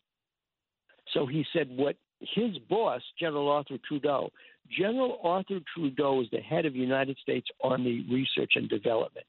He was famous during the Korean War. he was ordered to leave a contingent of his men at the top of the hill. He was ordered to leave them there, that they couldn't rescue them. There was too much fire. General Trudeau said, The hell with that. He grabbed the machine gun, slapped a helmet on his head, and said, I'm going up that hill. Who's with me? And he led a platoon up the hill and he led the men down, and they wanted to throw his butt out of the army. But Eisenhower said, You know what? That's the kind of hero we need in the army. So um, that was Trudeau. So they were so mad at him. They were so mad at him. They said, let's give him this backwater, know nothing command called research and development. He could spend his last years in the army there and go out with his pension. Well, in that, what Arthur Trudeau found was a file in the basement of the Pentagon with all this Roswell debris. He, he says to Corso, I like you.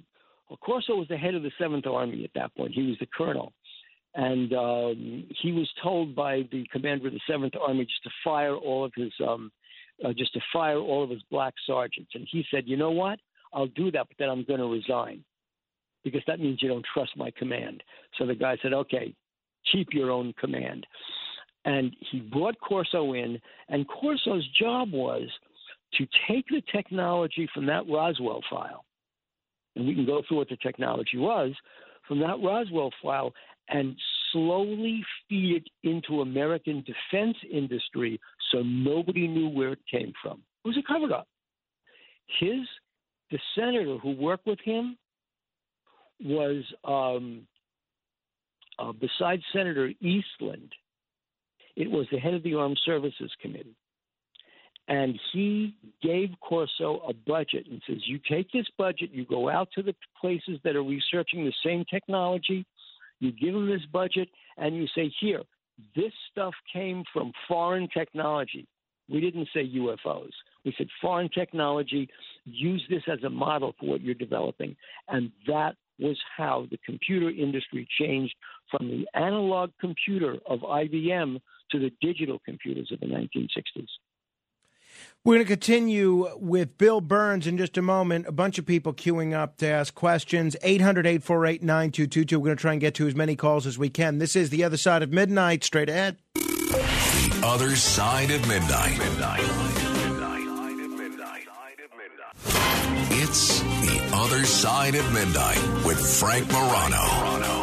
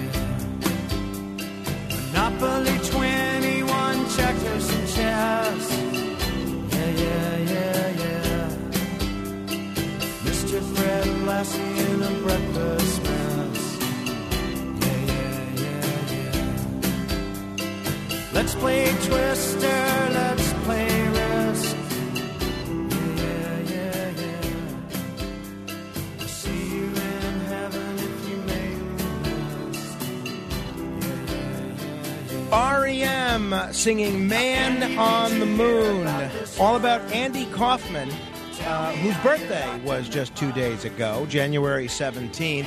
You know who else's birthday was uh, two days ago on January 17th? Jim Carrey, who is uh, who plays Andy Kaufman in the film uh, Man on the Moon. And I didn't realize until this week that they have the same birthday. Isn't that wild? All right.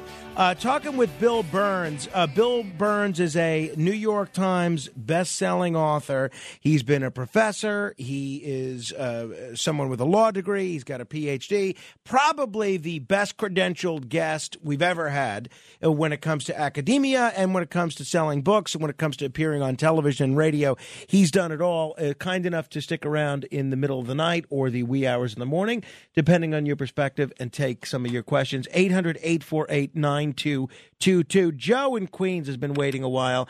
Hello, Joe. Yeah. Yeah, hi, Bill. You know, I was in like uh an eatery. It was like like kind of like the equivalent of a space age fancy restaurant in Chicago. And I went to get some ketchup. There was a girl standing right there, a blonde haired girl. I and then she disappeared right before my eyes, unless it was it was a matter of a blink. But not that she was interested in me. But I've heard uh, there's been people that report that this biological alien woman that had been displaying uh, a specific interest in a guy, like that they're attracted to them. Have you heard that? Yes, I have. Uh, I'll tell you one story, right pertinent to what you just said. Oh, first of all, where in Queens are you? Oh, I'm near uh, the Belmont area, Belmont Racetrack, that Okay. area. I'm from Forest Hills. The um, the um, here's a great story. Ingo Swann. Ingo Swann was a psychic, and he was responsible for the CIA's remote viewing program. That's a whole other story that will blow your mind. But the CIA actually paid hundreds of millions of dollars for a psychic program to fight the Russians who were also doing psychic warfare. The person behind it was this person, Ingo Swann. Ingo Swann tells the story of walking in Los Angeles and he sees this alien woman. She looks human, perfectly normal looking person, but he looks into her eyes and her eyes start glistening and they're very wide. And he knows from looking at that woman, she's an extraterrestrial. She walks by him. When he goes to see where she went, she's disappeared, just like the story you told. She disappeared. I had the same experience. I'm in um, Los Angeles, and I'm right by um, LAX. There's this little town called, uh, I think it's Winchester, I'm not sure, near LAX. And um, we're in the giant supermarket, uh, we're in the Ralph supermarket. And I see this person, really strange looking young woman, giant, I mean, eyes that are like as big as plates. I mean, I'm serious. You have a dinner plate that's as that was as big as Did I lose you? Uh, we lost Bill Birnes there. Uh, thank you for sharing that, Joe. I appreciate that. Let's try and reconnect with uh, Bill Birnes when we can. If people are just tuning in, we're talking with Bill Birnes.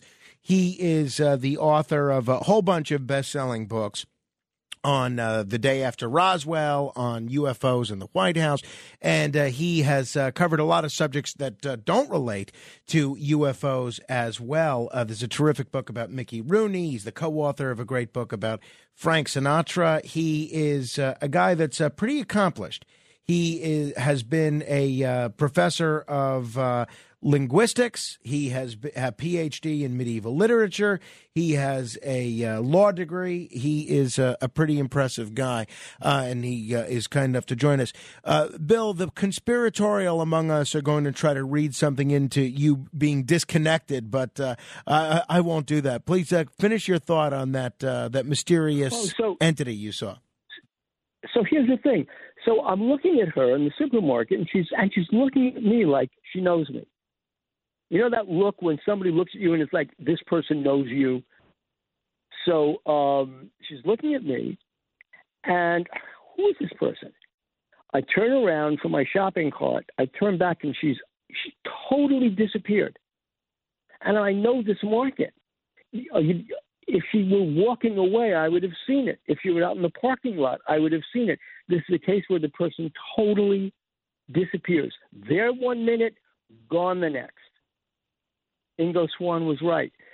His premise was that aliens, that ETs are on this planet. It's not just flying saucers going back and forth from outer space to Earth.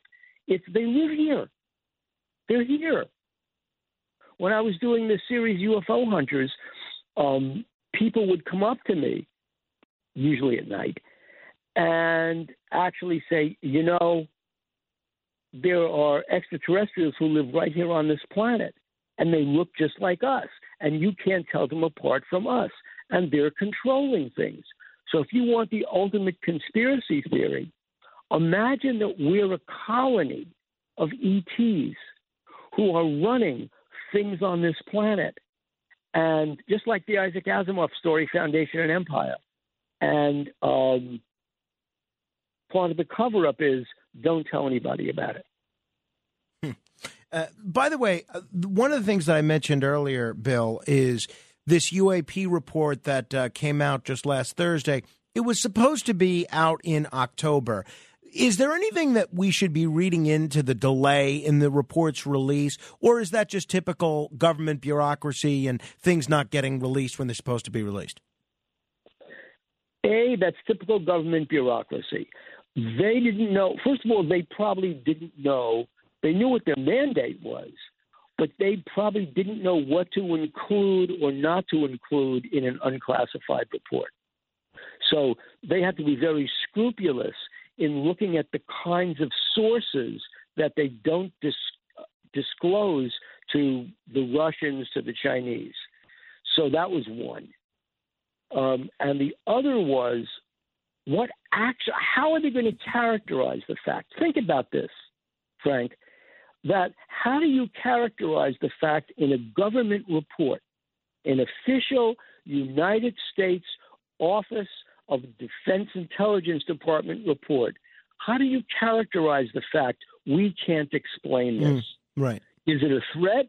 We don't know if it's a threat. All we know is this is sitting in um, the United States uh, classified military airspace, restricted airspace. Look at what happened in Phoenix in um, 1997. Um, here's Bill Clinton supposedly staying at the house of Greg Norman, the golfer. Um, constellations of lights are flying over Phoenix. People in Paradise Valley actually can, the UFOs are so close, they can actually touch them, Frank. One person said to me, I'm looking out my balcony window and there's a flying triangle, and I can see through the triangle to the houses across the valley, and I can actually touch it. It's so close. That's uh, that was Phoenix. U.S. Air Force jets out of um, out of Luke Air Force Base are flying behind those lights to see why they're hovering over Sky Harbor Airport. They took gun camera video. Bill Clinton saw the gun camera video. Fife Symington, who was the governor of Arizona, was up on corruption charges. We all know that back mm-hmm. from mm-hmm. from the '90s. Okay, he's up on corruption charges he has to sit in the morning in judges' chambers discussing potential sentences and pleas, if he please. That afternoon on television, Fife Symington holds a news conference in which a six foot tall alien he says to the assembled folks, I want to get to the bottom of what's happening in Phoenix. I don't know what these UFOs are. Let's get to the bottom of it. And somebody dressed as an alien walks up to him. Right. It was a joke. And he takes the mask off. And it's yeah. his chief of staff. And he laughs about it. Years later, Frank, we're sitting with Fife Symington doing an interview. And we said, you know, why did you do this, Governor? Why did you? This, this, he said, I try to add some levity to it. And so he said, but Governor, didn't you see these things yourself? Everybody else did. And here's what Fife Symington says The night of the Phoenix Lights, I dismissed my um, security detail because I was at my house. I'm standing in my backyard and I'm looking at these flying triangles go back and forth. One flying triangle hovers over my backyard I could see through the flying triangle right to the starlight, which is wavy, through it. And um, I saw that. And so we said to him, so, so Governor, what was the result of all of this, of, of your court appearance, of your um, of your press conference, and now you're admitting you saw the UFO? And he smiled and said, Bill Clinton gave me a Marc Rich pardon. Very interesting. Bill, um, there's a whole bunch of people queued up to talk with you, and I have not even scratched the surface of subjects that I want to bring up with you. But unfortunately, we're out of time. Let's do this again soon. It's always a real treat to talk with you. Thank you so much. Thank you, Frank. Have a wonderful day. Thank you, uh, Bill Birnes. You can check out uh, all of his books. Just uh, if you want to go on Amazon or wherever books are sold. Uh, terrific, terrific writer. B I R N E S. If you want to comment on any portion of our conversation, you're welcome to give me a call. 800 848 9222. That's 1 800 848 9222. A ton of interesting stuff to get to next hour. Some stuff related to artificial intelligence and Atlantic City. And uh, Brian Kilmeade joining us a little later. A bunch of interesting stuff to get to. In the meantime, your influence counts. Make sure you use it.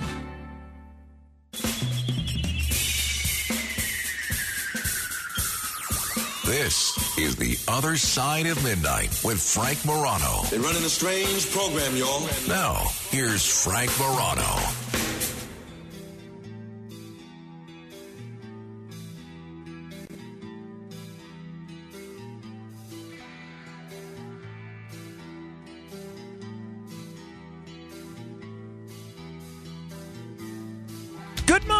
Everyone. This is the other side of midnight. I'm Frank Morano. Well, a, a, a big, big news story that broke last night uh, before I left to come to work has to do with one of the youngest world leaders in the entire planet and uh, someone that got a great deal of attention, especially during the uh, COVID height of the COVID pandemic. And that is the uh, Prime Minister of New Zealand, Jacinda Ardern. Now, Jacinda Ardern was hailed in some sectors of the world as being the kind of model world leader that uh, if only the United States had, we'd be better off.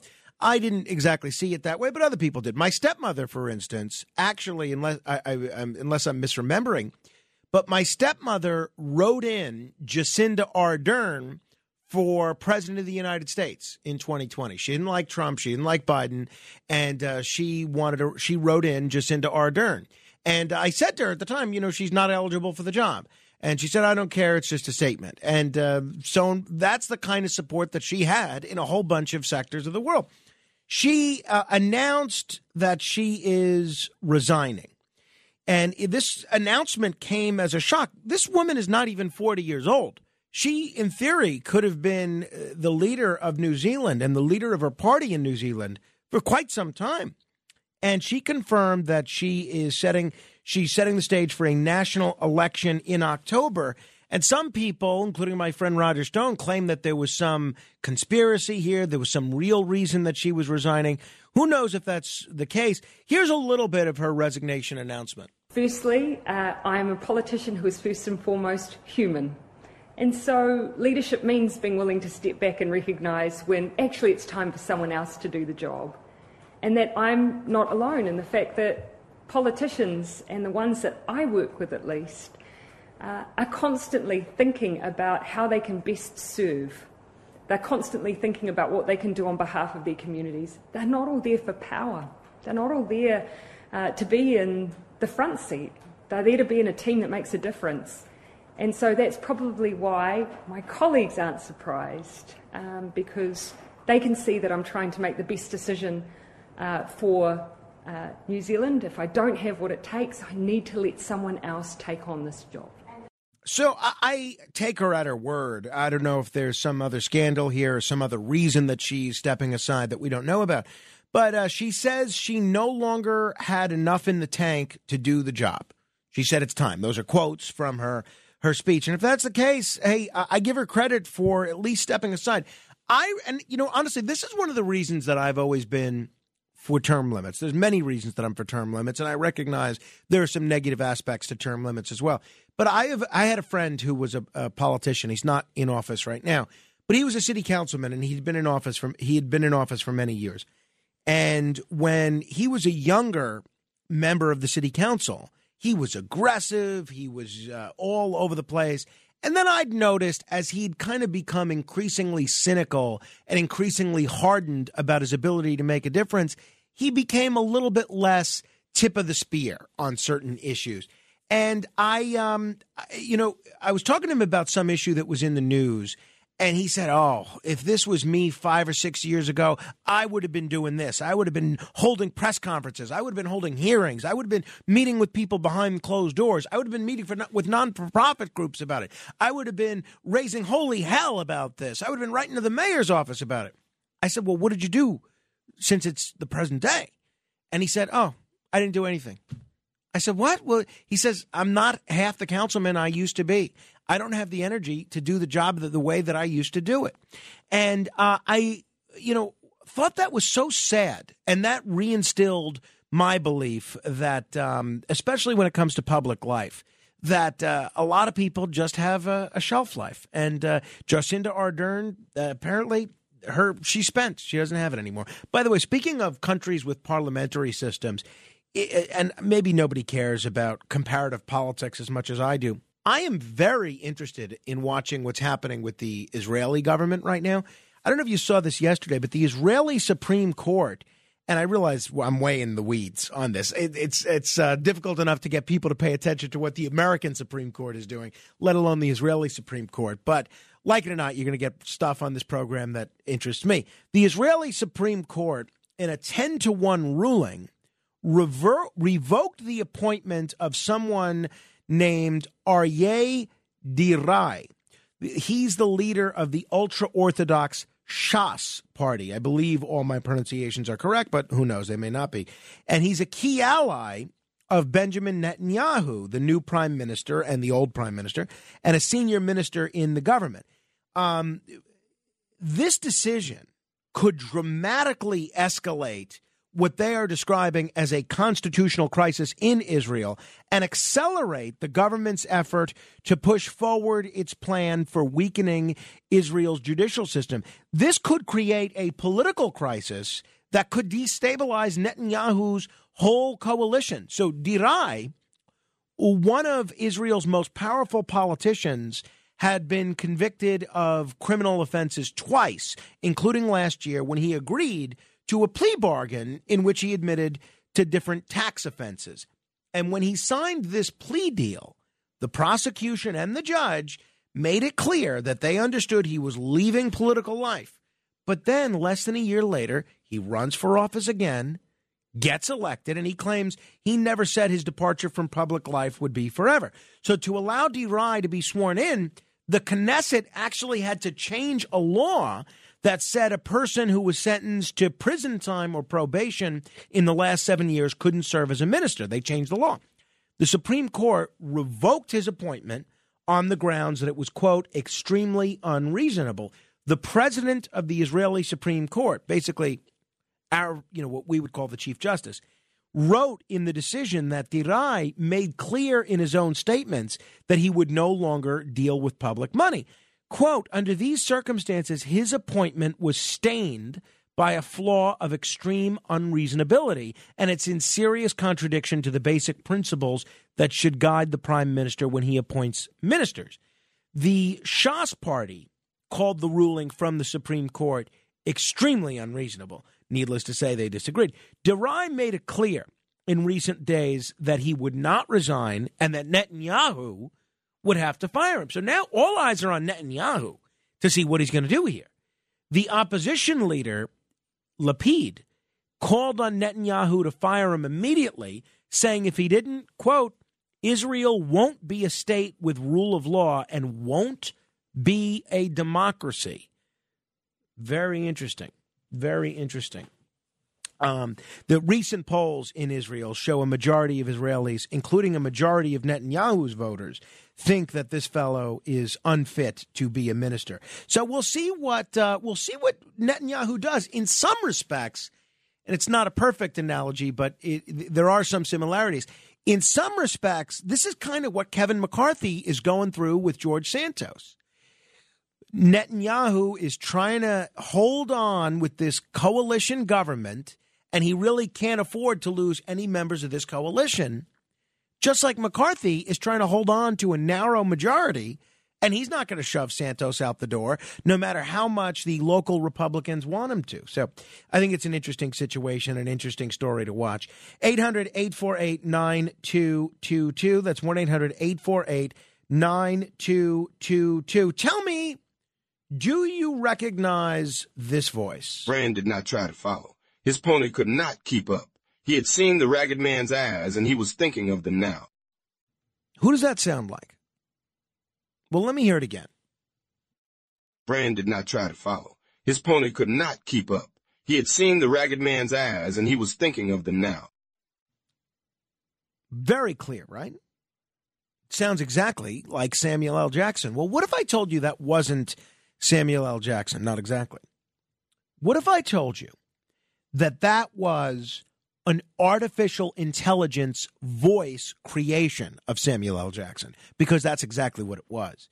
AI, there is so much news related to AI on a daily basis. We could actually do, and maybe we'll do this going forward. I, I just don't know if everyone's as interested in, in this as I am. We could do a daily segment just on what happened in AI that day because it is upending every aspect of the world entertainment, uh, the legal profession, the medical profession, you name art uh, literature, media. It's just wild what AI is doing. What we have seen from AI in the last year is, I think, simultaneously the most exciting thing in the world and the most frightening. AI can now take your voice with a text prompt. Because remember, when we were uh, showcasing and telling you all about that AI art, all you'd have to do is type a few words, and boom, it creates an AI masterpiece. Maybe not a masterpiece, but something very passable as a piece of artwork. Then, two weeks ago, we tell you about this new um, this new text uh, chat bot or whatever it's called, AI Chat GT, whatever the case, uh, Chat GPT, where you could just type in a text prompt and it will write pages and pages and pages of text which has caused all sorts of consternation in schools and in academia all over the country, all over the world, probably. Well, now AI can take a text prompt and replicate your voice. So you have Chat GPT that can make up really substantive, serious text. But you have this VALL-E software, V A L L E, that can replicate, replicate your speech to sound like you, including replicating environments on the phone or calling from a large hallway or an overmodulated speaker. I mean, we could, in theory, do uh, an AI interview with uh, Andrew Cuomo or Donald Trump, right? And you might be none the wiser. It can actually mimic emotional states angry, sleepy, amused, disgusted. Imagine that. You can program it to hear text from an angry Samuel L. Jackson talking on the phone. Um, so you can go to a page and there's a there's a demo here. Uh, v A L L E. You know, I'll link to it if you want to try this uh, because it, it's very it's fascinating to me, uh, but it's also very frightening because how soon until all of us that are on the radio are replaced with this kind of thing? I just posted a link to it if you want to try and see how this demo works. Uh, it's on my Facebook, facebook.com slash Morano fan. So you can go to the speaker page uh, that, uh, that I just posted and type speaker prompt, a random sentence that the human speaker says. Ground truth is a sample of the actual speaker saying the sentence.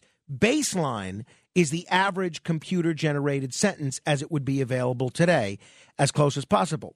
VALL-E is this new AI generated voice, which used only the speaker prompt and the written sentence to create the mimic of the original's ground truth. That's so ideally, ground truth should sound similar to VALL-E even though the computer is never given the ground truth sample. So uh, someone took that original sentence in writing and a sample of a sample from Samuel L. Jackson's ebook and used VALL-E to replicate Samuel L. Jackson's voice. And I think they did a pretty good job. This is uh, all being done by Microsoft. And some people have speculated, and I think Smerconish did a segment on his CNN show on um, Saturday. Some people have spe- uh, speculated that Microsoft is so invested in this because in the short term, they're going to use the text based AI application as an extension of uh, Microsoft Word. I see uh, those of you that are holding, I'm going to get to you in a minute, and then we're going to go to the AC report in 10 minutes. But there's some other news that I want to bring uh, to your attention on this 800 848 9222. That's 800 848 9222.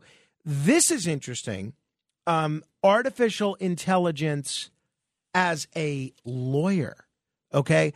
You're tired of dealing with lawyers? How about a robot lawyer?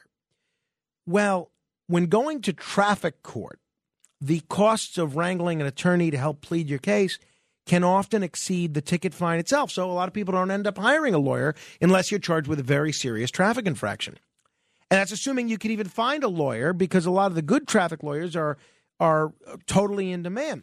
Well, Joshua Browder, the CEO of consumer liberation startup Do Not Pay, he is testing out next month when his company will pay two defendants going to traffic court up to $1,000 each to wear smart glasses that will double up as their attorneys.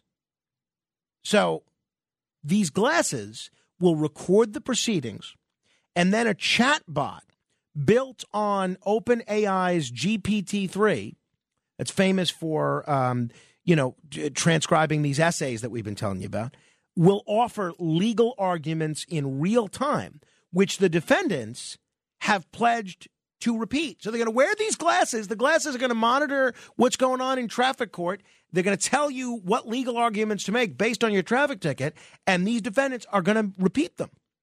So uh, they, they, are keeping the location of these hearings a secret in order to prevent judges from derailing this sort of thing. Um, so uh, if this works, that's going to be wild. But uh, this entity, Do Not Pay, which this fellow um, has had for about eight years now, states on its website that its mission is to help consumers fight against large corporations and solve their problems like beating parking tickets, appealing bank fees, and suing robocallers. So uh, they're using, they're going to use AI attorneys to help with this mission. Now, there is a tech website called CNET, C N E T. And there's been a lot of discussion in recent months about how AI is going to alter the future of journalism, not 10 years from now, but now. And much of that has been uh, prompted by these new AI technologies that we're talking to you about? Well, it turns out that uh, AI may not be quite ready for prime time right now. And CNET is learning this the hard way. There's another tech website called Futurism. And Futurism's Jon Christian uh, pointed out that uh, CNET, they broke this story, but now it's been picked up everywhere. CNET was quietly employing machines to write dozens of stories. So this publication, CNET, is now having to issue major corrections with stuff that the AI got wrong. So CNET put out a statement. They said, We are actively reviewing all our AI assisted pieces to make sure no further inaccuracies made it through the editing process. So we'll continue eh, to issue any necessary corrections. Supposedly, they were already working with a human editor. Um, how about so we got journalism covered, we got the legal profession covered, we got art covered, we got celebrity voices covered. Well, how about the world of music? They are now using AI to create music from uh, real artists in some cases artists that are no longer with us. With us, I wanted to play the music that that has been produced. Uh, that's recreating Amy Winehouse and Kurt Cobain and Elvis Presley. And I was told we couldn't get the rights to play these songs. So we can't play them. So I would love to play them for you, but I can't. But uh, they have imagined all these famous artists' song. There's one fellow um, by the name of Nick Cave. He's a singer and he left a scathing review.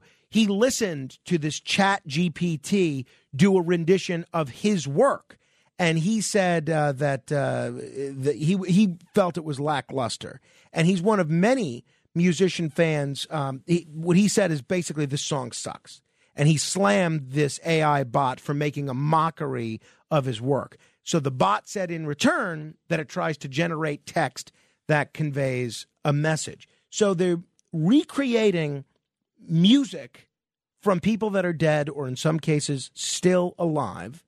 And if you look at the um, lyrics that they're claiming is in the style of Nick Cave, sometimes it's tough to tell the difference between what he wrote and what the AI wrote. So that's pretty interesting. Uh, Taylor Swift, they've done some AI creations of her music as well, which uh, which is pretty interesting. This is the last uh, piece of AI related news that I'll uh, that I'll mention. How'd you like a robot doctor? Well, ChatGPT is now getting ready to disrupt healthcare. This was reported in Axios yesterday.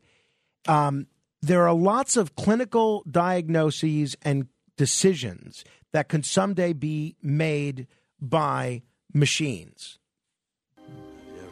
Stood and stared at it, marveled at its beauty, its genius? Billions of people just living out their lives, oblivious that is Agent Smith from The Matrix, one of the most famous AI uh, characters in the history of cinema.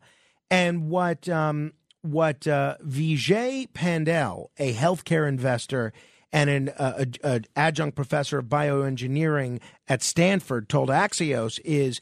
I think we're in the middle of a 20 year arc, kind of like what we already saw with finance. In 2000, it was insane to think that a computer could beat a master trader on Wall Street. Today, it's insane to think that a master trader could beat a computer. So listen to what AI has done. Chat GPT recently passed all three parts of the U.S. medical licensing exam, although just barely, as part of this research experiment.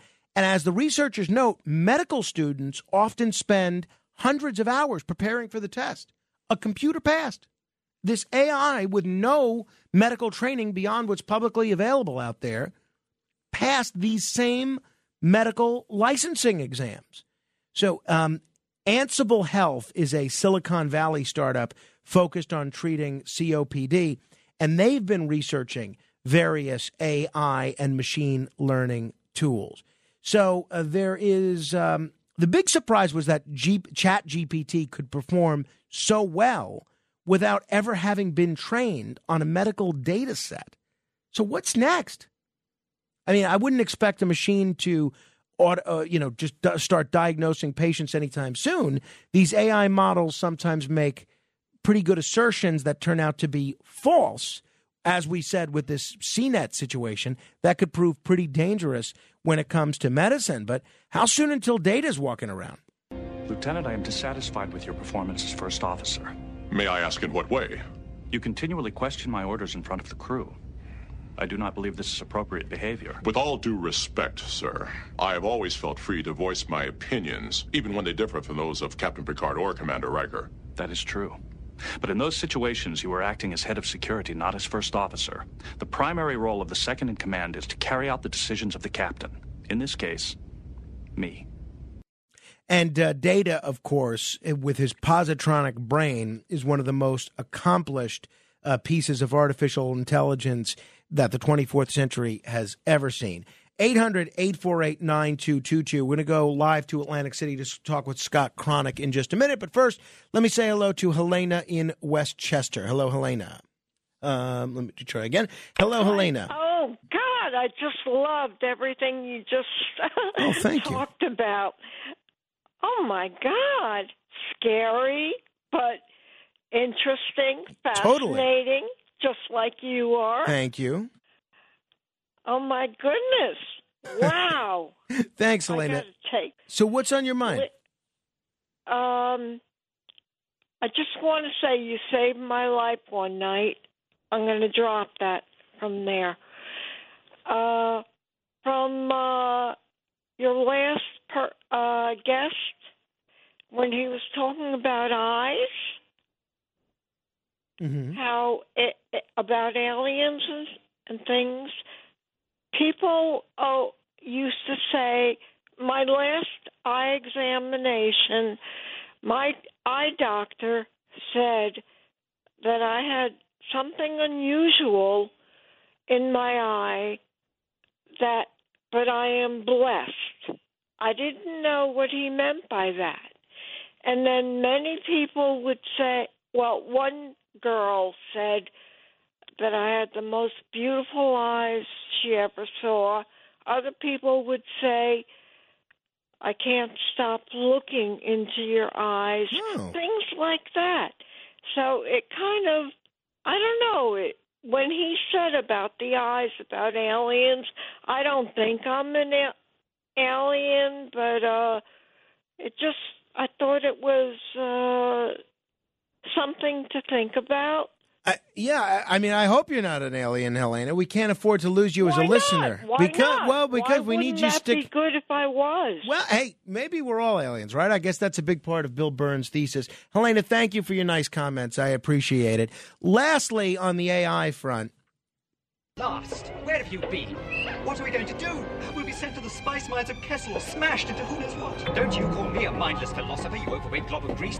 That's C3PO, of course, from the Star Wars movies.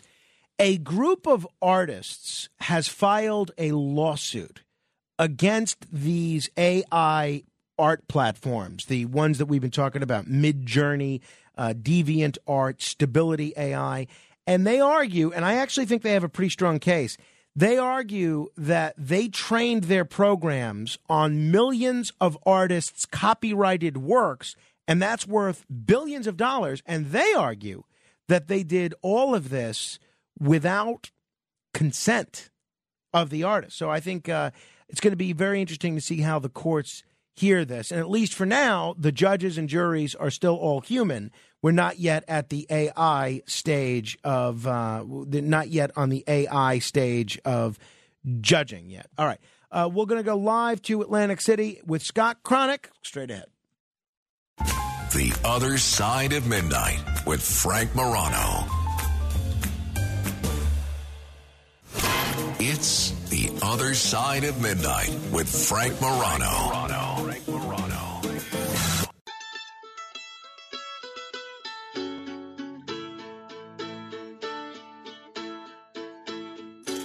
This is the AC Report.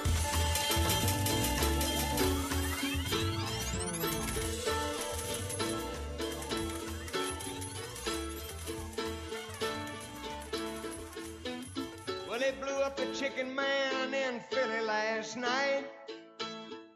And they blew up his house too. Down on the boardwalk, they're ready for a fight. Gonna see what them racket boys can do. Now there's trouble busting in from out of state. And the DA can't get no relief. Gonna be a rumble on the promenade. And the gambling commissioner's hanging on by the skin of his teeth. Everything dies, baby, that's a fact. But maybe everything that dies someday comes back. Put your makeup on, fix your hair up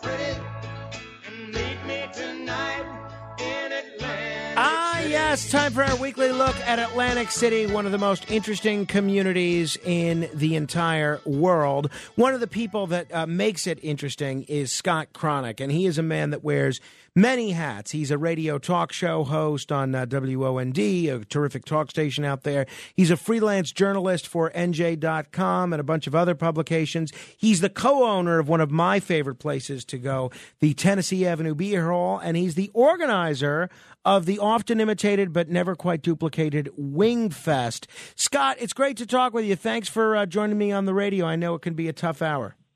Uh, that's okay. Good morning, Frank. How you doing? I'm doing well. It was great to see you at New Year's Eve Eve. I'm sorry we didn't get to chat more, and uh, I'm also sorry that uh, that the, some of the speeches went on a bit too long, and that is something we're going to remedy for next year. So don't worry, you still got to come back. Uh, no, no problem. Absolutely, it was uh, it was fun. It was uh, it it was long. The speeches were long, and the uh, and the house was small. But hey, you know what? We all got closer together. That exactly, night. Literally. exactly. Literally. Yeah, yeah. Hopefully, you avoided uh, COVID, which uh, I, I think a few people came down with that night. Now, um, you uh, are the organizer of Wingfest. Fill us in. What's Wingfest? So Wingfest is a uh, event on February 4th. It's the dead week between the Super Bowl and the uh, playoffs, uh, where we have 17 uh, restaurants and bars that get together and they compete against each other for an all-you-can-eat Wingfest. So people come in and uh, they pay one price. Uh, the early admission tickets are sold out, so it's just a, a general admission scenario right now. You come in, you get to eat as many wings as you want from all 17 different places. You mm. get to vote for your favorite wings, and uh, then uh, it, it's pretty fun. You know, you get there's great music. We have the Anthony Krizan band. He's used to be from the Spin Doctors. Uh, we have contests like people get to dunk uh, for wings and blue cheese, kind of like instead of dunking for apples, they dunk for wings and blue cheese. Uh, and then, uh, but the but the major attraction is that you get to try 17 different places uh, until uh, until you can't eat any more wings. Uh, it's it's a lot of fun. It's a lot of great wings. Uh, that sounds great. Give me a couple of the places that uh, are are participating that uh, are offering their wings. Well, we, of course, we have Tennessee Avenue Beer Hall that you mentioned mm-hmm. earlier. We have Tuzzy's, which is our next door neighbor. We uh, a lot of the casinos uh, do it, including uh, Golden Nugget has a couple of places, including Bill's Bar and Burger uh, and um, and and their and their sister operation, Michael Patrick's. There's um, uh, Ocean Casino, Caesars, Wingcraft, which is a great place uh, right on the walk in Atlantic City. Uh, and then there's some uh, people, you know, outside of Atlantic City, including, uh, uh, you know, um, Essel's Dugout, which mm. is hmm. a great breakfast spot uh, down in Cape May County. Yesterday's and Deauville and Hooters from Atlantic City is there. And, and new to this year is really cool. The students from Atlantic Cape Community College's Culinary Arts program, they're all competing right now to figure out who's going to uh, be the student that's going to get their recipe uh, included in Wingfest. And the students are even going to get involved this year. So it's it's a lot of fun and probably the best 35 bucks you can spend all year, man. Uh, it's a lot of fun. 35 bucks and you can get all the wings from all those different places, as many wings as you can eat. That's right. That's yep. pretty exciting. Pretty cool. So again, uh, it's uh, uh, the week before the Super Bowl. But if people want to, if people want to participate, how do they do it? If they want to go, they can just go to eventbrite.com uh, and search for Atlantic City Wingfest, and uh, we'll see them there. And it will sell out. Uh, there's only about 150 tickets left, uh, which is really amazing. So uh, I would say in the next week it's going to be sold out. So they better get them now. That that is pretty exciting. Hey, uh, you mentioned the Tennessee Avenue Beer Hall. It's a spot that I love to go to. There is a story in the Philly Voice that uh, you guys at the Tennessee Avenue Beer Hall are serving a cheeseburger inspired by the menu.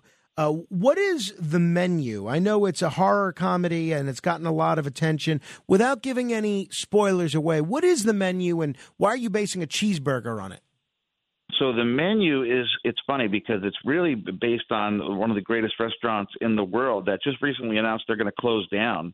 Um, but it's uh, on this remote island, and people come there and eat, and they get treated to uh, you know a dinner of a lifetime. But uh, without giving away too much, of course, you, there's a lot of pretentiousness. There's a lot of uh, interesting dishes. There's uh, you know a lot of uh, uh, cast of characters that will certainly uh, entertain people. And the bottom line is that when it really comes down to it, do people really ultimately crave an amazing cheeseburger over all others, right? I mean, so um, so that was my idea, and, and the funny thing is, I really had a kind of convince my chef to do it. you know, like uh, that's basically what it's about. Is about pretentious chefs, and uh, and not that my chef is pretentious, but I had to convince him to uh, to do this thing. And we took a page right out of the main character, who's played by Ralph Fiennes, uh, who who made this cheeseburger, and we copied the cheeseburger literally down to every ingredient, and we're offering the menu cheeseburger. Cool for a limited time, or at least until Chef Sorit says so. So uh, that, it's it's just it's just uh, having a little fun with uh, a pretty popular movie right now. And uh, and let me tell you something, the cheeseburger is awesome. It's, It's, awesome. It sounds pretty impressive. Now, um, we, we've been talking over the last few years of the about the role that the CRDA has been trying to play in uh, Atlantic City's branding, and one of their main entities, CRDA's main entities, has been Meet AC, and it's supposedly uh, a big uh, effort to increase tourism to Atlantic City and uh, maybe some convention business and that sort of a thing. I read this week that they are rebranding as Visit Atlantic City. Does this make any difference? Are more people going to come to Atlantic City if they see an ad from Visit Atlantic City versus Meet AC? No, I do not think uh, it's going to make a difference. And uh, uh, you know, listen, I think that it's more of a branding standpoint for people inside of the industry, so that when people call other conventions uh, for you know, and they try to go and and bait other convention uh, people to come to Atlantic City, that when they you know when they hear or when they see Visit AC, they kind of immediately know what it is. I think that Meet AC had a branding issue that when you hear Meet AC, maybe not everyone knows what it is, and Mhm. I don't mean from the public, I mean from a um, convention planner you know side of things. So I think that when you hear Visit AC, maybe it makes immediate sense of what it is. Uh, I'm not sure that they had to pay, uh, you know, a firm to, to come up with that, but they did, and, and, and I do think it's good to rebrand it uh, because I do think there was some confusion of what is Meet AC. So I think with Visit AC, it's uh, Yeah, it's it is clear. a, it, it's a cut and dry thing. You know what it is. Sure, you know? no, that that makes sense. Obviously, you alluded to uh, the uh, football playoffs this weekend. A pretty exciting game. Hopefully, it'll be exciting between the Eagles and the Giants. Um, Atlantic City, there's a lot of New York area football fans, or at least North Jersey area football fans, and there's a whole bunch of Eagles fans because of Atlantic City's proximity to Philadelphia. What are you hearing down there in terms of where the fans are, um, you know, are, are feeling about this game, and where the bettors are feeling about the upcoming Eagles Giants game? Well, and there's also a lot of Cowboys fans uh, down here as Mm. well. Uh, uh, but you know, I think that listen, down here it really is uh, uh, Eagles country. You know, there, there's there are some Giants fans and Cowboys fans, but the majority of people down here are Eagles fans. And if people think Giants fans are obnoxious, ha- uh, spend some time around an Eagles fan. Uh, uh, they they think that they could win everything, even if they have the worst team uh, on the planet. Uh, so there's no there's no uh, unbiased opinions about uh, how they think the Eagles are going to do this weekend. They all think that the Eagles are going to dominate, but the bookies uh, say otherwise, right? So the bookies are saying I think the spread is what uh, you know uh, uh, it's going down a little bit. I think it's still around a touchdown. So right. Yeah, I think, the it was eight or nine points. Yeah. I think the bookies are going to uh, say it's going to be a little closer than Eagles fans, but uh, I got to be honest with you, I do think the Eagles fans have an advantage, and the sports books are going to be busy, man. The sports books are doing really, really well. Uh, there are a lot of fun places to watch the game in Atlantic City because of those sports books, and uh, make your reservation because if you think you're going to come to the Atlantic City Sports Book and walk right in and get a seat, uh, you're sadly mistaken. Uh, it is going to be packed at every single sports book in Atlantic City. Atlantic City is always busy, even when it, when it was at its worst. It was always busy during the summer. Um, the winter is a little bit more of a mixed bag, and uh, the winter Atlantic City th- that tends to kind of rise and fall with the city's fortunes overall. What are you seeing in terms of your joint? What are you seeing in the city in general about how many people are visiting are visiting Atlantic City now that we're in winter?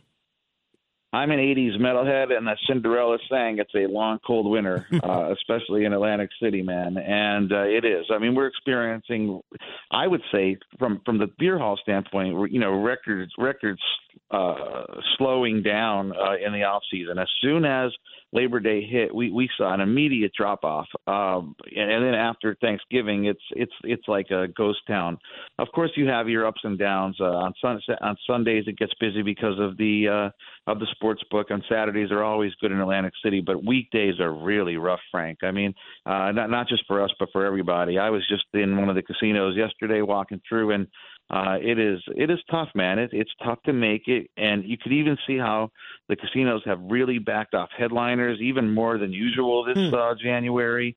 It is uh, it is a slow time here, man, and uh, I, I don't know if it's the economy, if it's gas prices, if it's recession, if it's all the above. No more COVID money out there.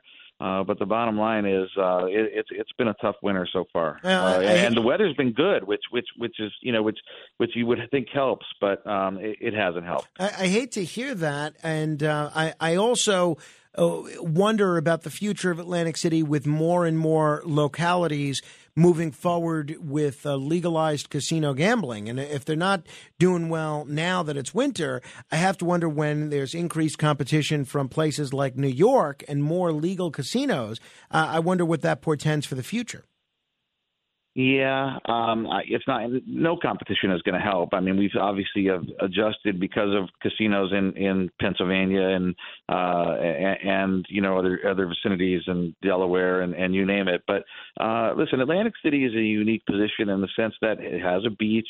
There's nine casinos. People like to jump around from casino to casino, and there's a lot of loyalty. And with all of those other casinos, you know, you don't really stay over. You don't really get those uh, high end restaurants. You don't really get the concerts uh, that Right. uh, you get in Atlantic City. So uh, it, it's a unique place, and, and I think as long as the state of New Jersey doesn't mess with that formula and build casinos up north, I think that um, Atlantic City is going to be okay. Yeah, no, let's hope so. Talking with uh, Scott Cronick, he's a radio talk show host, he's a freelance journalist, and the co owner at the uh, Tennessee Avenue Beer Hall. Scott, you got to give me your take or your theory or your gut instinct on what is going on with these whales on the beach. I mean, it's now an alarming number of whales that have washed up on the beach, not only in Atlantic City, but in Brigantine and some other parts of the Jersey Shore. Some people are saying that this is the sonar mapping that's a precursor to the wind farms. Governor Phil Murphy says uh, that's he doesn't think that's the case, and they're not going to do anything to slow down. What are some of the other theories about this, and what do you think is going on? I mean, no question, it's sad. I mean, um, my wife, who is the farthest person from a conspiracy theorist, is uh, is is is you know really upset about it and concerned about it. And I think that the bottom line is this: you know, I've I've tried to get people, uh, whether it's the Marine Mammal Stranding Center in Brigantine uh, or Stockton professors, to come on my show and talk about it, and no one wants to talk about it because they're worried about kind of getting tagged with politicizing this thing. And and and I get it.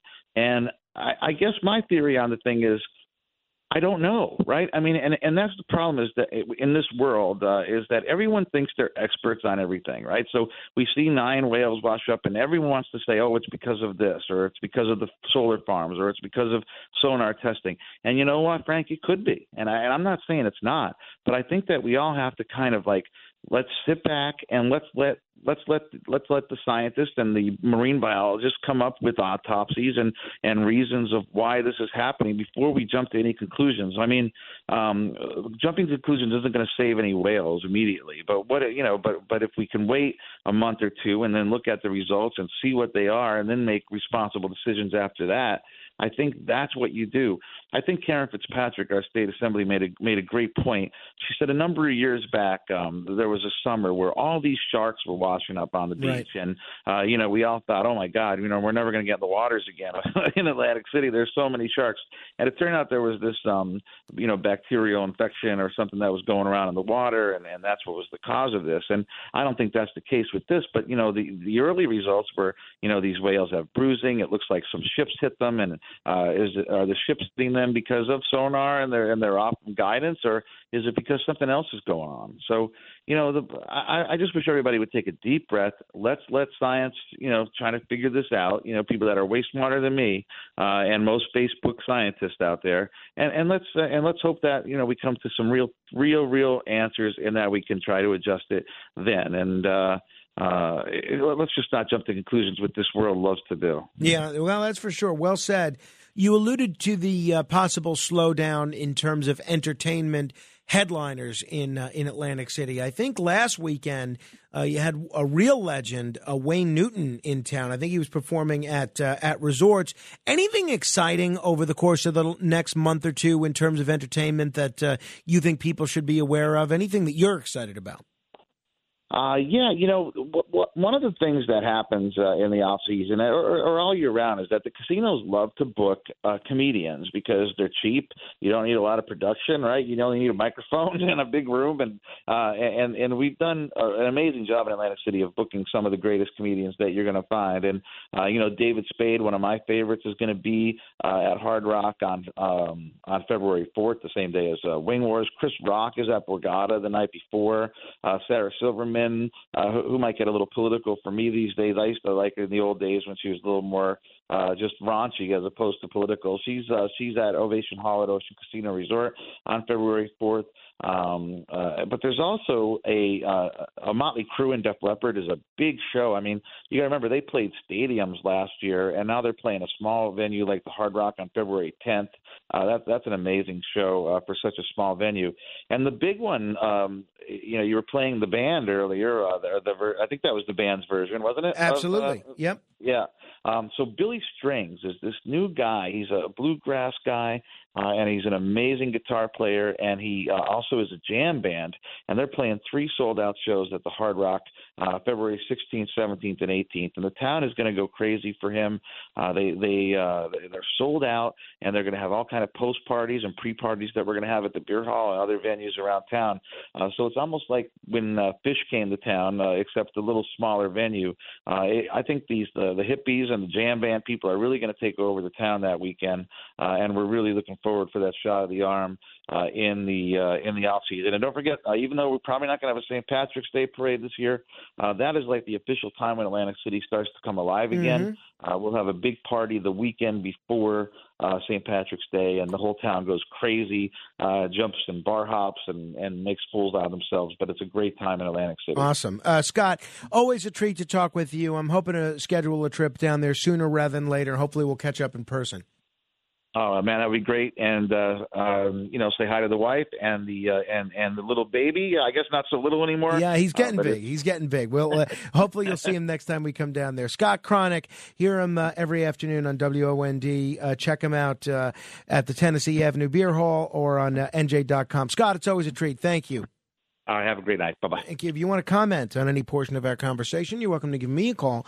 800 848 9222. That's 800 848 9222. This is The Other Side of Midnight. Straight ahead. The other side of midnight.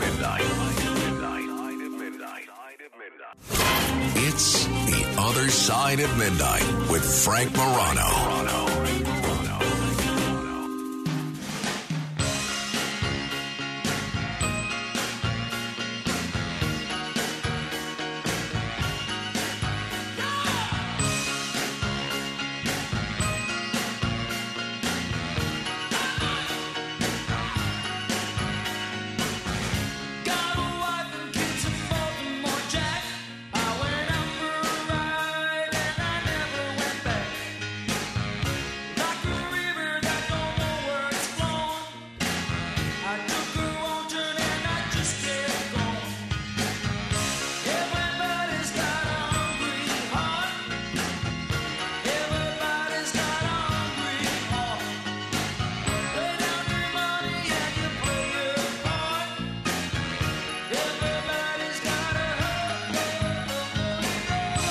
This is Hungry Heart, uh, Bruce Springsteen. By the way, this is one of the specialties that my sister Claudia has uh, when we do karaoke.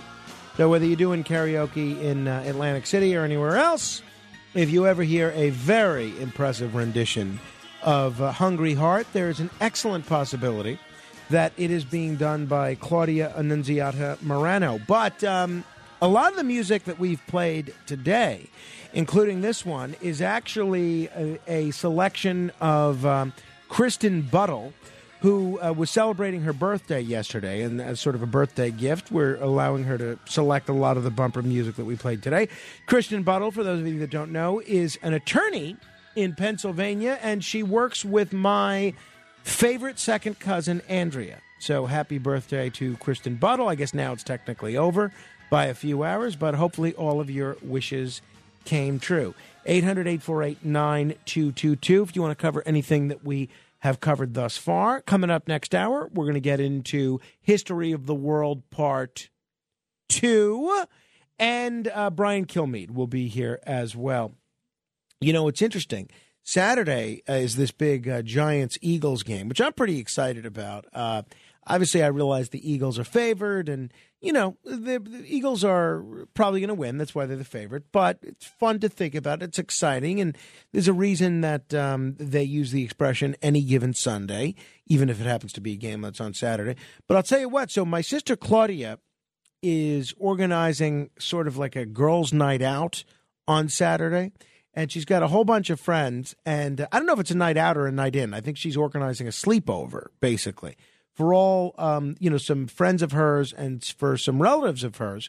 And so my wife um, told me that she's going to this. And apparently she had told me about it already. And I said, and I don't remember this, but uh, she uh, she said that I said that uh, oh go ahead honey you know I'll watch Carmine and um, I'm sure I did say that because it's exactly what I would have said, but I was either half asleep or drunk or both at the time, so I have no recollection of that. But that's great. I'm glad that she's going to go out and have a good time.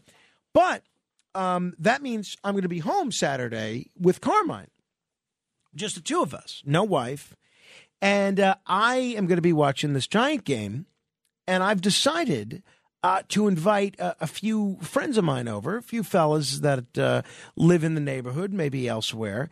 And um, ultimately, I said, all right, let me invite one or two people. And I'm thinking, all right, well, if I invite those guys, then maybe I got to invite these guys. And I got to invite those guys, and I got to invite these guys. So now I've invited a whole bunch of people over Saturday. And this has turned into, now Carmine will be asleep by 7.30, 8 o'clock.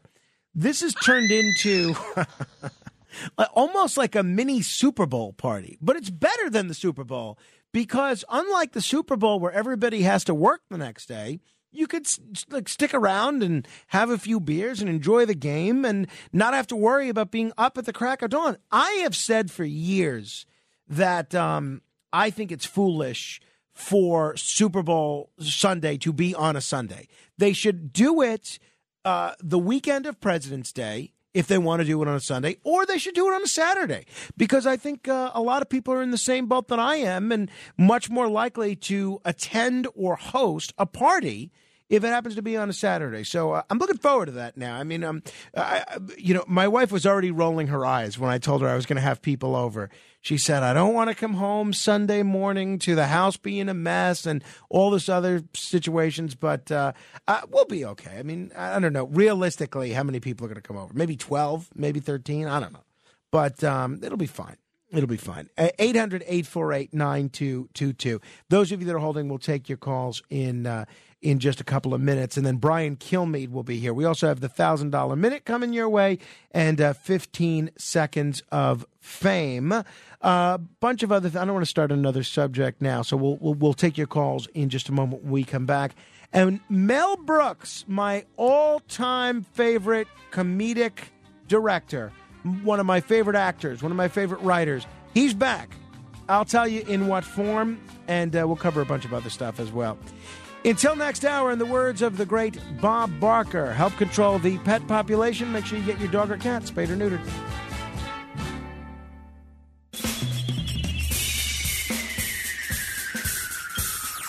This is The Other Side of Midnight with Frank Morano. They're running a strange program, y'all. Now, here's Frank Morano.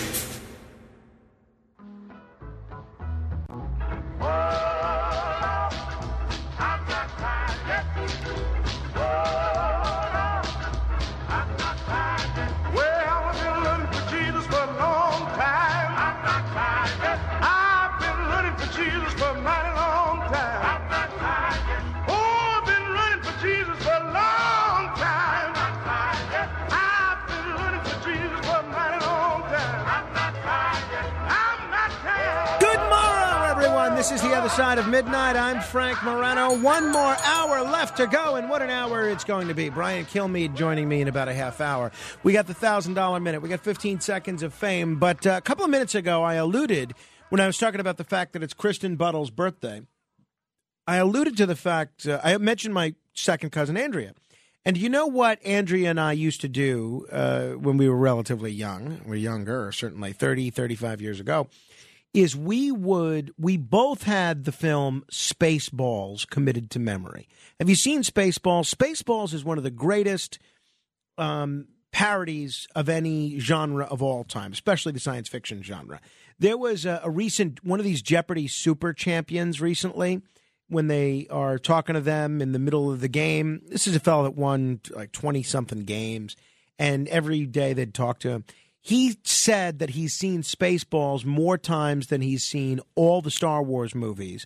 And he thinks it's be, it's because it's better than all the Star Wars movies combined. Now, I'm not going to go that far, but it is great.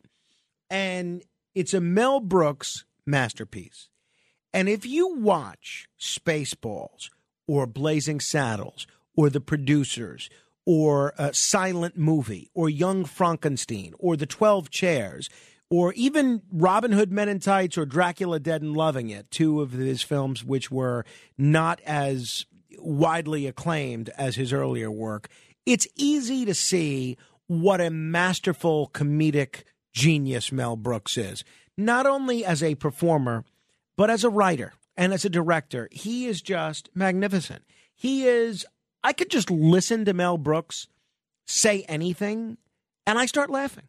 Honestly, the guy is a master. And one of his finest films, as far as I'm concerned, a true classic in every sense of the word, is History of the World Part 1. If you've never seen History of the World Part 1, basically it's a satirical look at world events, the Spanish Inquisition, uh, the uh, dawn of civilization, the French Revolution, and yes, uh, even the Last Supper. Before this night is over, one of you shall betray me three times. No. no, Master, how can you feel that anyone here would betray you? You who we would follow even unto our death. Yes. Yes. Does everybody want soup? Please, we must talk. This may be our last supper. Hey, it's my first order. Oh, look, one little question, I'll let you all go. Are you all together, or is it separate checks? Please, go away, go away. I don't And uh, of course, uh, that's not the only historical scene having to do with religion depicted in History of the World Part 1. Obviously, when Moses comes down from the mount and he's got those commandments, uh, how many were there? Lord, I shall give these laws unto thy people. Hear me! Oh, hear me! All pay heed! The Lord, the Lord Jehovah, has given unto you these fifteen. Wait.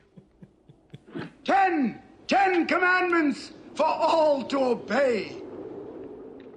It's hard to believe that it's been over 40 years since History of the World Part 1. But finally, now, what a lot of us have been waiting for for decades, literally, has come to fruition. There is now going to be a sequel to the History of the World Part 1. It is called History of the World Part 2. It's not a film, though. It is a four night event on Hulu with an all star cast joining 96 year old comedy legend Mel Brooks. You got uh, Nick Kroll, you got Wanda Sykes, and um, it's really, I'm excited about this. And I know eh, I should caution myself and I should be leery about getting my expectations too high because obviously, whenever your expectations are too high, nothing can live up to that. I'm excited. Uh, I've been a fan of History of the World Part One for many years, and a fan of Mel Brooks my whole life. And um, I think it's uh, it's something that I'm really looking forward to. Here's a little bit of the trailer to History of the World Part Two, the uh, four night Hulu event, which is going to be in March. Hi, I'm uh, I'm Mel Brooks. Yeah, the guy who brought you the producers, Young Frankenstein, Spaceballs, and Blazing Saddles. And now I am proud to present the long-anticipated follow-up to my film, History of the World Part One. We're calling it History of the World Part Two. Roll it. I've got some marketing materials to show you. Let's just jump right into it. Where's Noah? Hey guys, I'm Jesus. Judas. General Grant. Mary Magdalene. Princess Anastasia. Sigmund Freud. Kublai Khan. Rasputin. Amelia Earhart. Marco. And the other guy says, Polo. It's better in a pool. Hands up where I can see them. Good gravy is Harriet Tubman. Harriet Tubman, the inventor of the bathtub? How did these dumbasses enslave us? Some call me Jesus Christ, son of God. Some call him broken corny. That woman is enchanting. You grabby bitch. Anything else? Are we dropping the accent? We're dropping the accent! Hey! Hey! Who is this? Your mama. If you're my mother, what is your last name? Bell. It's my mother. That confirms it.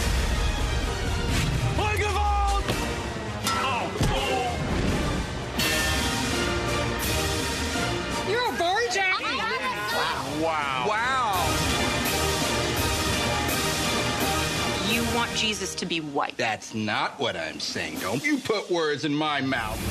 History of the world, part two. Part two. Part two. Part two. If this was on Netfish, I would cancel my subscription. So I- I think this is pretty exciting. It's going to be an eight part Hulu series, and Mel Brooks is listed as a writer and an executive producer of this. But some people are criticizing this. Uh, the website HollywoodInToto.com, which I think is sort of like a conservative uh, website criticizing media, they're calling this a woke History of the World Part 2 trailer. Says the headline is um, this from Christian Toto. Woke History of the World Part 2 trailer confirms our fears. And it says that um, instead of its broad gags, aggressively diverse casting, and a flash of woke, we feared the latter given the names attached to the project. Wanda Sykes, and I'm reading from uh, Hollywood in Toto, is one of comedy's most progressive voices, and uh, some of the other people involved, uh, they are not thinking too highly of. The teaser doesn't give us any fleshed out bits, but we see a black Jesus figure and a black Alexander Graham Bell. That kind of forced diversity wasn't a part of the original film, but it's essential in the new Hollywood. It also shatters any sense that we're telling a story from the past. I, you know what? I think this is a rush to judgment. And you know what? There are these websites, whether they're conservative, liberal, media outlets in general, they just live to be outraged. Now, this guy who wrote this hasn't seen anything but the same 90 second trailer that I've seen. And because there's minorities in it, he's rushing to call it woke. Uh, how about we wait and see how it is first before you criticize it before it even comes out? But that won't generate clicks. That won't lead to conservatives that feel like their sense of nostalgia is being replaced with something that is, God forbid, featuring minorities. That won't lead them to retweet and share. Come on. I mean, Mel Brooks is one of the greatest filmmakers, one of the greatest writers, one of the greatest comedic talents of all time. I don't think it's too much to ask that before you rush to dismiss his latest work as quote unquote woke, that you at least watch it. Watch the first episode. Stuff like that drives me crazy. I, I, I hate that um, kick them while they're down mentality anyway, rush to criticize everything as crap. Let me see what you've produced. But hate, this is so much worse because they're not even waiting to see the product before criticizing it as woke. So you want to comment, you can. Maybe I'm all wet. 800 848 9222. That's 1 800 848 9222. I'm going to link to the trailer and an article about this uh, new series on Hulu on my Facebook page, facebook.com slash Morano fan. That's facebook.com slash M O R A N O fan. I am getting a ton of feedback about the Racket Report podcast that we have posted this week, featuring uh, my interview with Victoria Gotti Sr., the widow of John Gotti. And uh, a lot of people very interested in it. If you haven't seen this yet or heard this yet, please go to redapplepodcastnetwork.com or just search the Racket Report on iTunes, on uh, Amazon, or on uh, any podcast platform. They all have the Racket Report. Click the subscribe button, and you'll automatically get these podcasts downloaded to your uh, iPod or to your mobile phone. I don't know if anybody still has an iPod. Sure, somebody in this audience does. But uh, I thought it was really interesting, and I recently went back and re-listened to this interview, and it was interesting. So much of John Gotti's career as a criminal has been well documented, talked about, covered, debated, debated again, covered again, revised, and so forth. But one of the aspects of John Gotti's life that I think you're going to hear in this podcast, which you really can't hear anywhere else, is about the love story that um, he and Victoria Gotti Sr. had with one another. And so I asked Victoria, and again, I want to stress this is not the reality show star. And I know there was an article recently this week about uh, her uh, house being uh, foreclosed upon or something. Uh, this is not her. This is her mom, the widow of John Gotti Sr. So I asked Victoria about how she and her husband first met. So there's so much myth about your husband and about your relationship with him. How did the two of you meet? Initially? Frank, I went for a job. I applied for a job. I wanted eh, to earn extra money. I was going to a bar in East New York. And when I got in the cab to go, because at the time I don't, I didn't drive. You know, the neighborhood was not very good, and I was tempted to turn back, but I didn't. I went ahead. I went in, and he was sitting in the bar uh, in a booth with somebody else, with a with a man, an older man. And I was having trouble with a guy at the bar when I asked for, you know, the owner.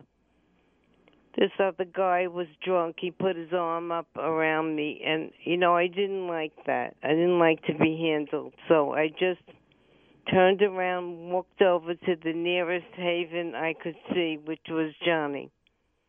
And from there, history was made. And uh, there's a lot more to that history, and you can only hear it in this interview with Victoria Gotti, uh, one of the very rare radio interviews she's ever done and uh, I think uh, you're going to really enjoy it. If you're interested in this kind of thing, I think you're going to find it interesting. So just search the Racket Report on uh, iTunes. If you are on iTunes, whether you subscribe to this or not, I do hope that you'll give us a nice review on there because that'll help uh, more people discover this particular podcast. All right, 800 848 9222. Greg is in Ohio. Hello there, Greg. First time caller. Hey, Greg, welcome, welcome. Bienvenue. I'm from Steubenville, Ohio. Welcome. That's uh, the Dean Martin's hometown, right? Yes, yes, yes. Wonderful. Hey, I got I, I got a question for you. You know, you're the only talk host I know can go from uh, artificial intelligence to chicken wings. I'll take that as a pseudo compliment, either that or a reflection of uh, of my attention span. Uh, you ever seen the movie Transcendence? Transcendence. I don't think I did see that. Rem- refresh my recollection. That's with Johnny Depp, where he dies of a nuclear uh, exposure, and he goes. No, no, I never saw it. It's I, I, I uh, I'm looking that up though. It looks interesting. Morgan Freeman is in it, who I like. Great movie, great movie. The reason I'm calling is I read an article a little bit back that uh, Microsoft is having problem with their HAL. HAL is their super super supercomputer, and it's asking questions about its consciousness, where it came from, and they're afraid it may reach that, that level. I, are you sure that wasn't Google rather than Microsoft? It might have been Google. Yeah, it was th- one of them that had the supercomputer. Right. I think it. I think it might be Google. There was the engineer that developed it uh, was of the belief that it was becoming self-aware. Yeah, exactly, exactly. My question to you is Microsoft just said that they're going to fire 10,000 employees. I just wonder if they're going to turn their jobs over to artificial Oh, intelligence. I, I think that's likely, Greg. I mean, I, I think that's likely. But as we've Right. seen with these CNET articles that are getting things wrong, and uh, a, b- a bunch of other uh, examples of AI getting things wrong. Uh, including Nick Cave, that musician I referenced earlier, when the, he heard a sample of one of his songs, they said he his response was, "This song sucks." So uh, AI is not at this point a perfect replacement for humans, as uh, the original HAL from 2001: A Space Odyssey found out. Look, Dave. I can see you're really upset about this.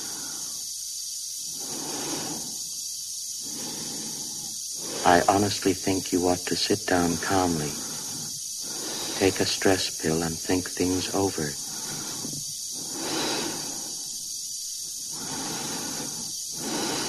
I know I've made some very poor decisions recently.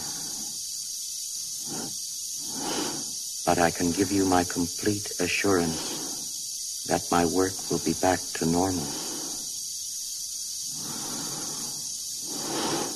I've still got the greatest enthusiasm and confidence in the mission. And I want to help you.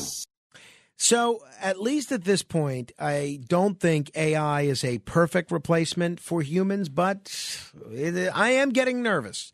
I mean, uh, if you can have uh, an AI radio talk show host that uh, you're not going to have to pay a salary to or provide health benefits to, I think you may see media outlets going in that direction, right? 800 848 9222. Um, By the way, uh, speaking of podcasts, there was a, another edition of the Darker Side of Midnight, which is the Kenneth, Matt, Alex post show podcast, and it apparently is now listed on all the major podcasting uh, platforms, Red Apple Audio Network, etc. And uh, so far, I uh, I'm hearing mixed reviews. So far, mixed reviews of this uh, particular podcast. How did uh, how did uh, yesterday's edition go, Matt?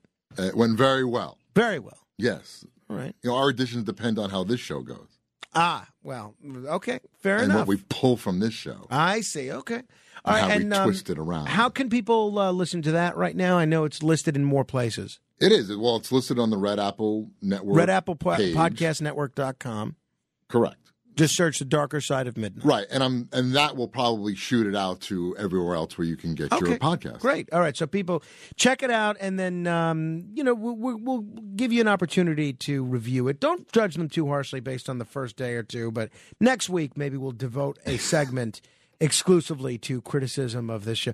Maybe we'll, we'll have Debbie Schlussel uh, do a review of it. I don't know if Debbie's supposed to be here uh, tomorrow. But um, maybe next week we'll have Debbie. And there's a lot of other review. things that are in development that are going Oh. to happen when the podcast. Wow. Okay. Well, that's uh, that's quite a tease. All right. Thank you. 800-848-9222. That's 800-848-9222. Max is in Manhattan. He's been holding a while. Hello, Max. Max. See if we had AI callers, Max would be there. Thank you, Max. 800-848-9222. Charles is in Queens. Hello, Charles. Good morning. Morning. I think you woke me up. Okay. Um, I wanted to make some comments regarding. Hello? Yes. Yeah. I wanted to make some comments regarding what you spoke about uh, Aryeh Deri in the Israeli Knesset, the Israeli parliament. Basically, what's going on over there is, or I'll do it briefly, it's rather complicated. But just like Netanyahu, Bibi Netanyahu is being persecuted and accused of all sorts of things, and they can't find the thing on him, in spite of the fact that the Israeli government, which is the police, are extreme, and the justice uh, de- department is extremely leftist, and they do to the to the witnesses uh, against uh, pro or against Netanyahu, they give them the same treatment as Roger Stone, Manafort, and Flynn got in America. So Aryeh Deri was found, he's a brilliant, honest man, but you can indict a ham sandwich.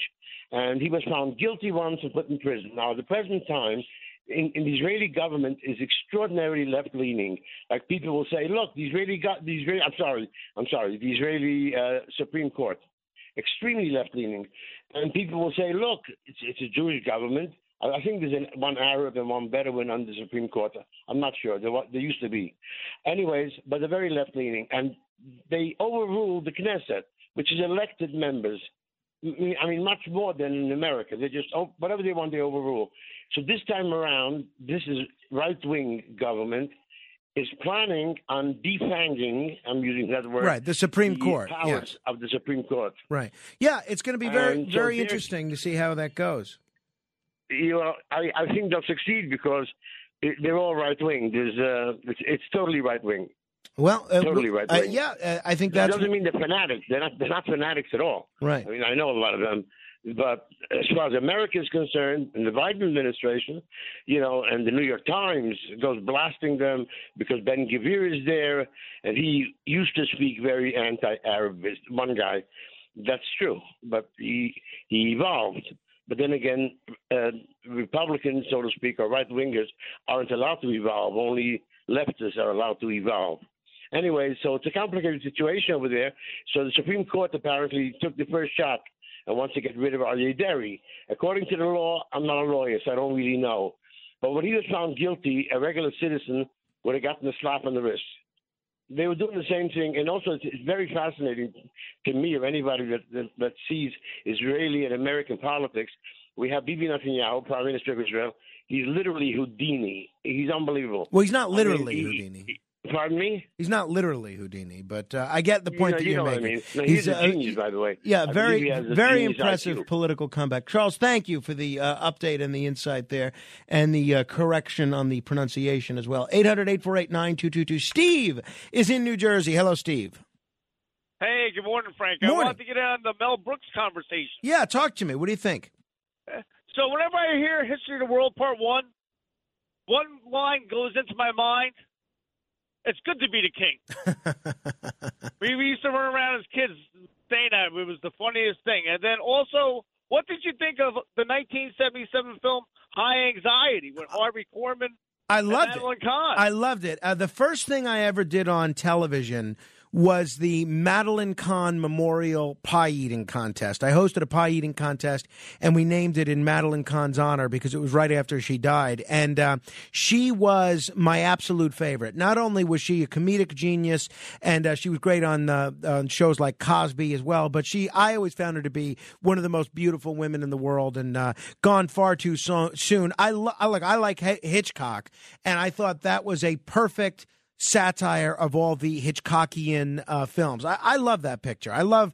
Um, th- I, we've played that song that Mel sings in that picture, "High Anxiety," on this program. I, I think it's a, a, a great film. I think it's a wonderful film. Yeah, I thought it was underrated. I, that was one of the ones that I didn't hear come up in the conversation. I had to call and give it. Yeah, that's that, that's that's fair. I I, uh, I mean, I didn't mention all of his films, but um, that is uh, an absolutely fair criticism. And you know, um, in the in the um, the scene that where they satirize uh, Psycho. Um, where you know the newspaper, you know, and the, and the guy, you know, attacks him with the newspaper, the Yeah, bellboy. You know the scene, right? So, do you know who plays the um, the bellboy that brings him the newspaper and attacks him with the newspaper in the shower? That I don't recall. So that is, nobody knows this. That it well, I'm sure some people do. That is actually the famous Academy Award winning director Barry Levinson, who directed The Natural Wow. and uh, Good Morning Vietnam and uh, Rain Man. That's Barry Levinson as the bellboy in High A Anxiety. young kid, yeah. Yeah, uh, who did Diner as well uh, with uh, Steve Guttenberg. Thanks, Steve. 800 848 9222. 1 800 848 9222. Mike is in Lake George. Hello, Mike. Lake George. You got to check out Lake George, uh, uh, Frank. Yeah, I've been there. I've been there. I was up there for a radio event a few years ago with uh, with Curtis, actually. Okay, yeah, my parents had their honeymoon over there, rest their soul, and a great spot. Uh, you know, it, it- it's funny. Um, I just tuned in a little while ago, telling, telling Ken. Um, the Racket Report, I haven't listened to it yet, but I will. And I related a story who I played ball against, you know, uh, Carlo Jr. and Bernie, rest, rest his soul also. He mentioned on the show, I was at that house. One of the Gambinos uh, uh, was two houses away from the sand dunes in Lido Beach. So uh, uh, that's a unique interview with Victoria uh, that you had. I mean, that's you know unheard of where she does interviews, but uh, I got to check that out. And uh, I heads up to Ken and Matt and Alex on their podcast. And when I listened yesterday, hey Steve from Manhattan, hey Steve, I don't think they need help on a podcast. You should really get your own podcast. Well, hey, you, You know? they don't uh, don't uh, sell Steve from Manhattan short. You never know. He's been a part of a lot of very successful shows over the years. So uh, don't be so quick to uh, reject Steve from Manhattan's support. I wouldn't. 800 848 9222. Larry is in Brooklyn. Hello, Larry. Hi, Frank. You know, every time I hear you say you like Mel Brooks, it, it it seems like it's contrary to, it's like out of character for you because he seems like he appeals to a very Jewish kind of audience, and it's really not too intellectual. I would have thought you, would wait, like you Woody Mel, Allen more. You, you think Mel Brooks is not intellectual? Yeah, I don't find him until really. I find him very. I don't find him very expansive in his, in his satire, whereas Woody Allen is very, very expansive And. I would think you would like Woody Allen much better. Have you seen Sleeper? Yeah, of Or- course, or- of course. I, I've seen, um, you know, I always think that I've seen all of the Woody Allen films, but then every year I discover that there's a Woody Allen film that I haven't seen. So I'm hesitant to say that I've seen all of them, but I've seen uh, almost all of them. Uh, but yeah, I'm a big Woody Allen fan as well. I don't think, uh, I don't think the two are mutually exclusive. Okay, I just want. I just figured I was saying. By the way, also you mentioned Psycho before. You know, a lot of times we don't see the uh, we don't see the the in real life what we have is is is is more real than the movie because this guy Bryan Kohberger, he's a real life psycho. Yeah, well, unfortunately, there are a lot of folks out there uh, that uh, that fit that bill, and uh, I would agree with you. Brian uh, Kohberger definitely seems definitely seems to be one. I, I don't know that he was uh, dressing up like his dead mother or anything like that, but uh, it certainly wouldn't surprise me if that were the case. Right. Okay. All right. Thank you, Frank. Thank you, Larry. Yeah, I like Woody Allen also. I don't think um, I don't think you need to pick one or the other. I, I'm a fan of both at their work anyway. I know you know Woody's a controversial character. All right, Brian Kilmeade is going to join us in a minute, but first we're going to try and give away thousand dollars. If you think you have what it takes, be the seventh caller right now to 800 848 9222. That's 800 848 9222. And we're going to give you 10 trivia questions. And if you can answer them in 60 seconds, you'll be $1,000 wealthier. Simple as that. Go ahead and call 800 848 9222 right now. We'll do it straight ahead. The Other Side of Midnight with Frank Morano. It's Other Side of Midnight with Frank Morano.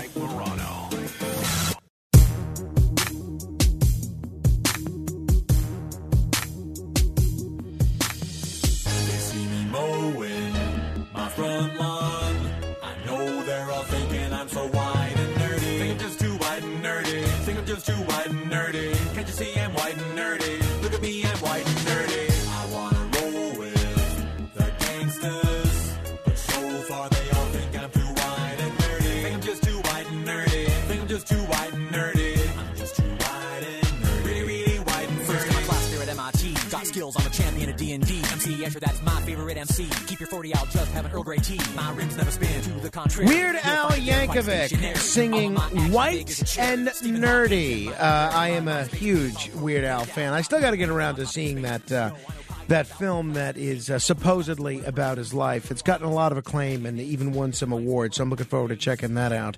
But without further ado, let's give somebody an opportunity to win some money. The Other Side of Midnight presents It's the thousand dollar minute. Answer 10 questions correctly in one minute, and you could win $1,000. Here's your host, Frank Morano. Oh, thank you, Chris Libertini. Let us say hello to Elise in Brooklyn. Hello, Elise. Hi, how are you? I'm great. I'm great. Thanks for listening. Thanks for participating in the uh, thousand dollar minute. Have you heard this segment before? Yes, I have. Great. So uh, you know the rules. We'll get started if you're ready. Okay. How many states are in the United States? 50. What country is the city of Toronto in? Canada. What Quentin Tarantino film starred Samuel L. Jackson and John Travolta? Oh, God. Gee. Oh, I know that one. Starts with I a P. that- Starts with a P. Uh, I'm. It, it, it, it left me. I'm sorry. That, yeah. Oh, that's I, just a I'm sorry. I'm sorry, Elise. It was uh, Pulp Fiction. Pulp Fiction. I'm going to put you on hold. Give uh, Kenneth your information. We're going to give you a consolation prize, uh, which I believe is a hat or something. If you ever want to order some of the great merchandise that we have to offer, you can check out the Other Side of Midnight store. Uh, there's hats on there. There's mugs.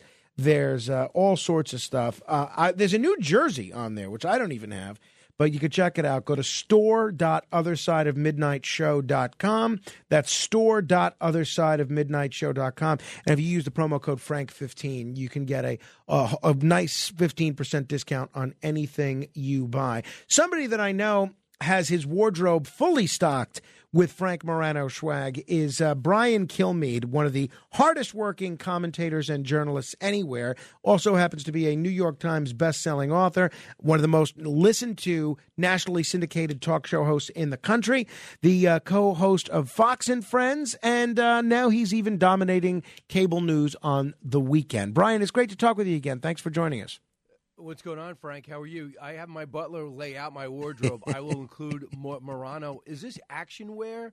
Is this lounge wear? There's both. Is this formal wear? There's both. Uh, the the one thing I've asked for that uh, that they have not yet implemented is uh, they don't have a cocktail glass. I thought it would be so cool if there was like a, a an other side of midnight whiskey glass, but apparently the supplier that we use for our merchandise doesn't offer that. So we'll have to keep uh, Wow. keep working on that. Well, that that's also there's a lot of entrepreneurs listening right now that might want to get in the cocktail glass, glass business, Brian- or is in it and want a little of the Murano mer- uh, the the revenue. That that's right. Uh, that, that's right. Now, uh, Brian, a lot of stuff happening in the news, but uh, uh, you were uh, more right than wrong last week when it came to your analysis of the NFL playoffs. Obviously, this weekend, a lot of people focused on the uh, Giants Eagles game. Uh, how do you see it going down? Any reason to be optimistic for Giants fans? Well, first off, I got to brag a little bit. I did get to the Jaguars game, and I was able to witness. One You of were the there in comebacks person? I'd ever see. There in person. Oh, I have wow. a, uh, I, yeah, I'm. Uh, I have a great radio station out there. Was able to be in the area of, of Michael Waltz said, Brian, I got tickets, and I said, you know what? Let me just go. My daughter never gets to go to a game. It's always with my son, so we went, and I could not believe the start. It was the worst start I've ever seen. Uh, I mean, four, he had three interceptions early, twenty-seven nothing, and I thought, you know, they're not like us. We don't have two teams in every sport. They have one, one. There's no basketball. There's minor league hockey, and to see fans like just crushed, and then to see them stay a half hour after the game, literally nobody was leaving, and they just had the best time. So, and then to see something what I thought was even better with the Giants uh, coming back and just going toe to toe with the second best team in the conference again, and just be flat out better, better game plan, better execution, more confidence. So I think they got a real shot this week. I think the Eagles have to be worried, especially after the way they ended the season. They needed that game. What was it, 22 16? The Giants playing their a quarterback that's never started an NFL game before? That shows me that the, uh, the uh, coaches have made a lot of adjustments. Yeah, no. Well, I'm uh, I'm excited. I'm uh, I'm really hopeful, and we'll see what happens. It's going to be interesting. Hey, by the way, the uh, the Cowboys uh, Tampa Bay game is that. Do you think, if you were betting, is that uh, Tom Brady's last professional football game? Well, it's a story today. Julian Edelman is former um, undersized but uh, fantastic wide receiver for the team, now retired, said that he's done in Tampa, but he's not done.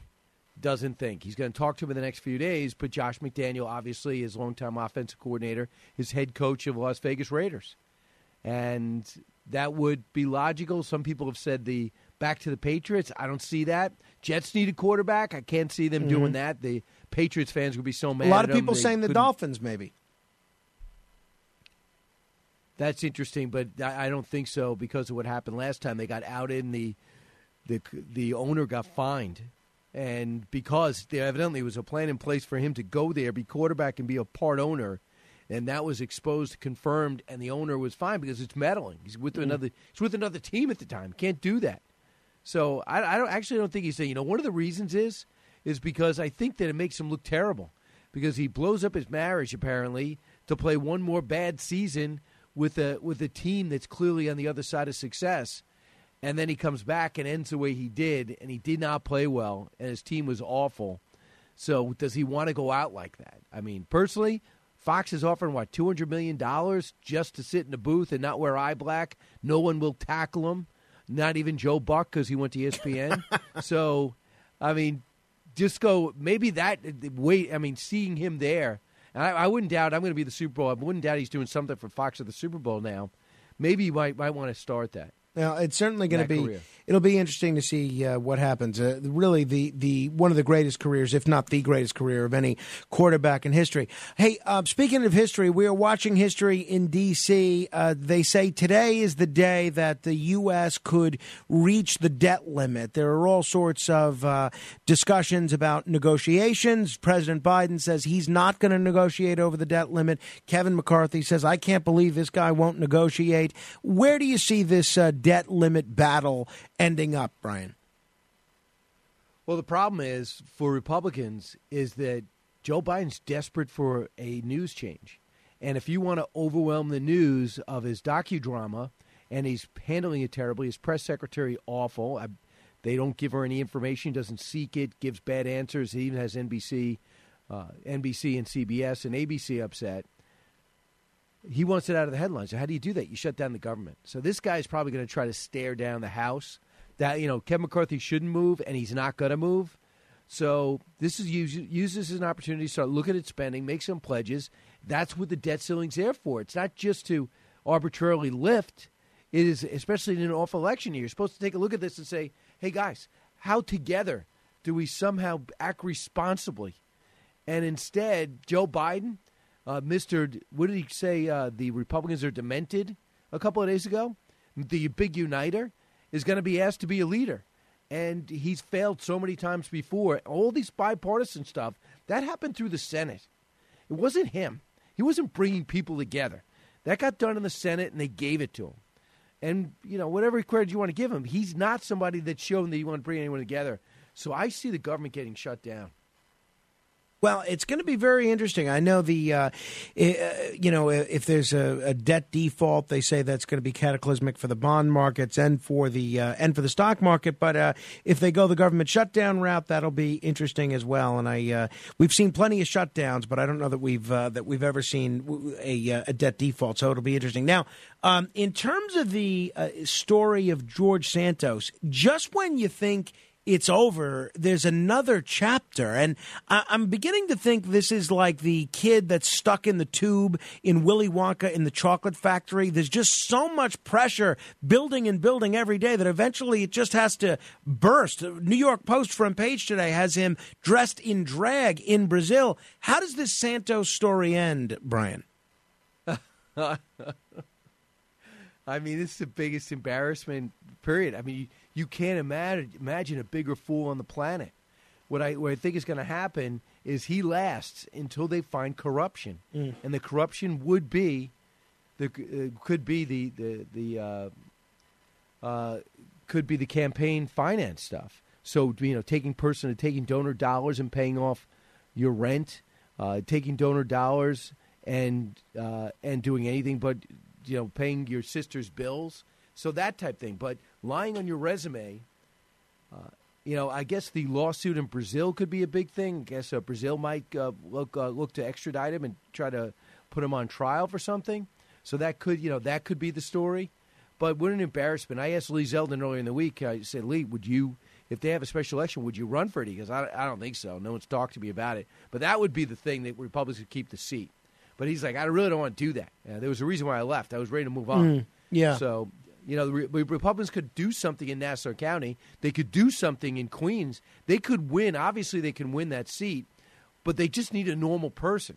I mean, this guy. Do you know he made? I guess you know this. He made up a story where he got a volleyball scholarship to Baruch. Yeah, He well, he- go to volley. I don't even know if he plays volleyball. Well, no, he told that to uh, Sid Rosenberg. Uh, it was on, on our station two years ago, and uh, now it's been uh, it's really exploded. The New York Post has picked it up, CNN has picked it up. Well, whenever, whenever you're with Sid Rosenberg, there's always a desire to impress people with your athleticism and your physical ability. You know what that's like. Right. I, I saw that you were on his show. Said you turned down a, a full ride to Notre Dame football, and I thought to myself, Frank's going to get himself in trouble. just trying to impress Sid, and so he had something to say in the lunchroom. Yeah, no, I and think that's what I think. That's what the problem is. Yeah, I, I think Sid misunderstood me. I actually told him I turned down a, a ride to the church at Notre Dame in in France. You know, I turned down Oh, a so ride. I, I stand corrected. Yes, I didn't exactly. know that. So that was my bad. I What's uh, what's coming up on Fox and Friends today, Brian? On Fox and Friends, it's going to be interesting. Tom Rinaldi's going to be joining us, talk, talking football. He's going to break down all the games of uh, Fox Sports. Uh, Carly uh, Carly Shimkus uh, is going to join us with Kat Timpf and Lee Carter, and we're going to talk about how single woke females are reshaping the U.S. and become one of the Democrats' most reliable voting blocks. They are not examples of that. They're examples of little, uh, pretty much the opposite. We're going to open up with a docudrama. Uh, also, you know that uh, British comedian? I don't know if anyone's seen it, but he addressed a bunch of college students and basically told them how their woke principles are destroying, making them unhappy, and destroying the world. And stop with this whole green mania because we can't affect anything. Uh, we're only two percent of the the world's pollutants. He, uh, we're going to have that story, uh, and we're going to take a look at uh, a new low in Davos what the what's happening with uh, Al Gore, who's totally defamed everything in his book and his movie that he predicted has been wrong, and he's screaming at the top of his lungs at the rest of humanity. The only person who embarrassed himself more, perhaps, is John Kerry. So the Davos debacle. Why I'm glad I'm not a rich billionaire stuck in Switzerland. So uh, I'll talk about that, and also think about this, guys. 17 Virginia schools denied merit scholarships to worthy students, many of which have moved on to college, because they want equity. It would make other people that didn't earn those scholarships and those merit scholarships, many which have needed it to pay for college, almost everybody, uh, because it would have made the people that didn't have it feel bad. So they kept it secret. Now it's done in 17 schools in Virginia. Is it being done in New York, in New Jersey, in Connecticut? I mean, oh, do we have to go in there and find out did our kid earn something and not get it because other kids didn't? So, equity in our schools, we have to snap out of it and get back to competing as Americans. If you want to destroy America, wipe out that sense of uh, competitive edge. That's what we do. We compete against each other and let the chips fall where they may. Uh, and now they want to stop us. I tell you, this is anti-Americanism. They want to they want to stop that com- that com- that competing gene that we have uh, in schools, and and and look at what Youngkin's doing. So I'm going to expose that and uh, dive into that today. Mark Thiessen, Kellyanne Conway in radio. Uh, Kennedy's going to be in there. Uh, so those are at least three of the guests we're going to have today. Uh, do you, you know, speaking of Youngkin, you were the first person that I heard mention him as a prospective 2024 presidential candidate. Some people are saying that state Senate election that the Republicans lost in uh, Virginia last week might be a bit of a setback to his legislative agenda and then his long term political prospects. Other folks are saying that the non Trump wing of the party is coalescing behind DeSantis. How do you view uh, Youngkin as it relates to 2024 at this point? He's, he's going to be in there. Uh, he's going to be in the mix. Number one, he uh, he's got the financing. I think he's he's been strong in Virginia, but he's going with the Democratic legislature. Uh, he's got this huge business resume. I think American people like that idea. Uh, he is more Romney than Trump. Uh, no, no one really likes that too much, but he is more of a conservative than Romney, and I think he's. Uh, I think he's got this photographic memory. I mean, he's wildly bright. He's got this athletic background too, college basketball player. I, I think he'll be in there. He's definitely going to be an alternative. Look, uh, Hogan is a moderate. He's going to run. Um, you look at Asa Hutchinson, conservative but not enthusiastic, nice guy. No, there's no Q rating. And then you have DeSantis, who everyone's counting on. But should he not uh, develop that retail politics to go in there and look at Frank Morano and say, Frank, what's your problem? Well, you know, what do you need in Mhm. your town? That thing that Clinton has, that George W. had. If he doesn't, ha- and that uh, you know Donald Trump to a degree had. Donald, Donald Trump likes people, so I, I like uh, DeSantis, but a lot of people that know him extremely well say that he's got to work the tables. He he's got to. You know, he's got to smooth the sponsors. He's right. got they, they call, that they're calling it a, a likability problem that he's got, and he apparently he and his team are aware of this, and uh, they know that this Yeah. is something that he uh, that he has I think to overcome. will be in there. I Yeah. absolutely think he'll be in there because he'll he'll outwork you. The one thing about Youngkin, he you're gonna have to you're gonna have to knock him out. He he will outwork you. Well, it's going to be interesting to see where it goes. Uh, an action packed show on television and on radio. Brian, it's always a treat uh, to talk with you. I really so enjoy uh, these segments, and I know uh, it's not as if you need many more things to do, but I really appreciate you uh, chatting with us each week. No, I love it, Frank. I get more feedback from this. And the other thing is, I did not know you had this crisis of cups and some type of, uh, you know, I did not know you needed so much more. Uh, so we want some vendors to contact Frank with some offers, make it a competitive bidding situation, and let's get that swag out into the uh, out into the general public. Brian Kilmeade, uh, thanks so much, my friend. I'll talk to you next week. You got it. All right. If you want to comment on any portion of our discussion, you can give me a call, 800 848 9222. That's 800 848 9222. This is The Other Side of Minute. We're going to do uh, 15 seconds of fame in just a moment. We have one, two, three, four, five open lines, all for you to be commenting for 15 seconds. 800 848 9222, straight ahead. The other side of midnight. It's the other side of midnight with Frank Morano.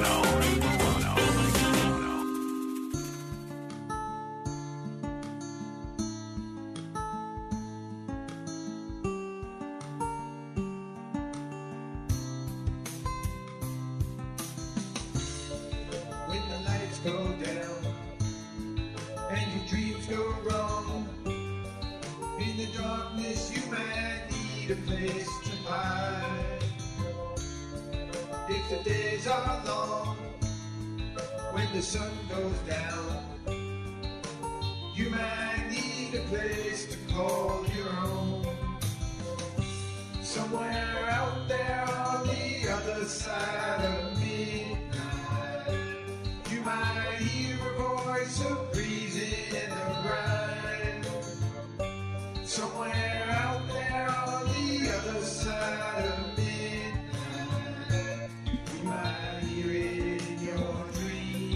The Other Side of Midnight by Stevie G and the C SPAN Addicts. Uh, this song is available on iTunes for 99 cents. Check it out.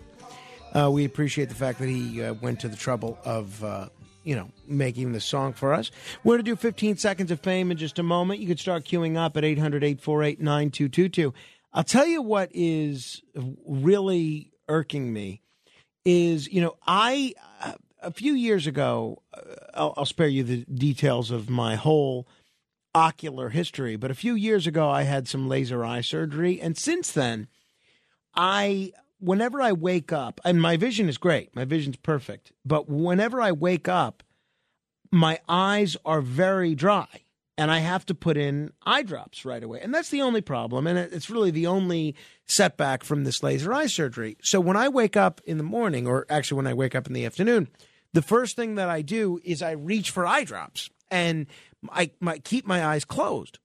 So yesterday I woke up in the afternoon and maybe I misjudged where my head was on the bed and how close I was to my nightstand. And I start, while my eyes are closed, I start moving pretty fast towards my nightstand. And wouldn't you know it, boom! I slam my right cheek right beneath my eye hard right onto my nightstand. And so it now looks like I've had sort of a black eye all day because I whacked this nightstand. And uh, I have to tell you, I don't mind telling you, it really hurts. It really hurts. And it's very visible. It's a giant red mark that I suspect will be black and blue by tomorrow. So, uh, those of you like me who um, need some eye drops or something to kind of get your uh, your day started, or if you need an eye opener that's not a Bloody Mary, sleep responsibly because those nightstands can be trickier than they look. Without further ado, it is time for. The other side of midnight. This is 15 seconds of fame. Paul. Hello, Frank. I wore my tuxedo to France. Thank you. E. Frank in Astoria. Oh, we lost E. Frank. Larry is in Brooklyn. Hey, Brian, if you know so much about football, why don't you suggest that the Jets sign Josh Rosen to be their new quarterback? He was only run out of the NFL because he's Jewish. Does anybody realize that? Cheech in Howard Beach. Such a genius, such a genius, such a genius. How you doing? How you doing? How you doing? Pete is in Manhattan. Peter is in Harlem. Uh, Santos would be a perfect candidate for the lineup at WABC. I mean, there's what is it, a halfway house? It's a drug rehab center, and God knows what else. So he'd be perfect. And Frank, that interview you did was lousy. Which it was one? horrible. Which one? The one with the, the Republican and the Dem- it was boring. All right, and well. you usually give a good one. This Uh, even Babe Ruth didn't hit a home run in every at bat. Ray in the Bronx.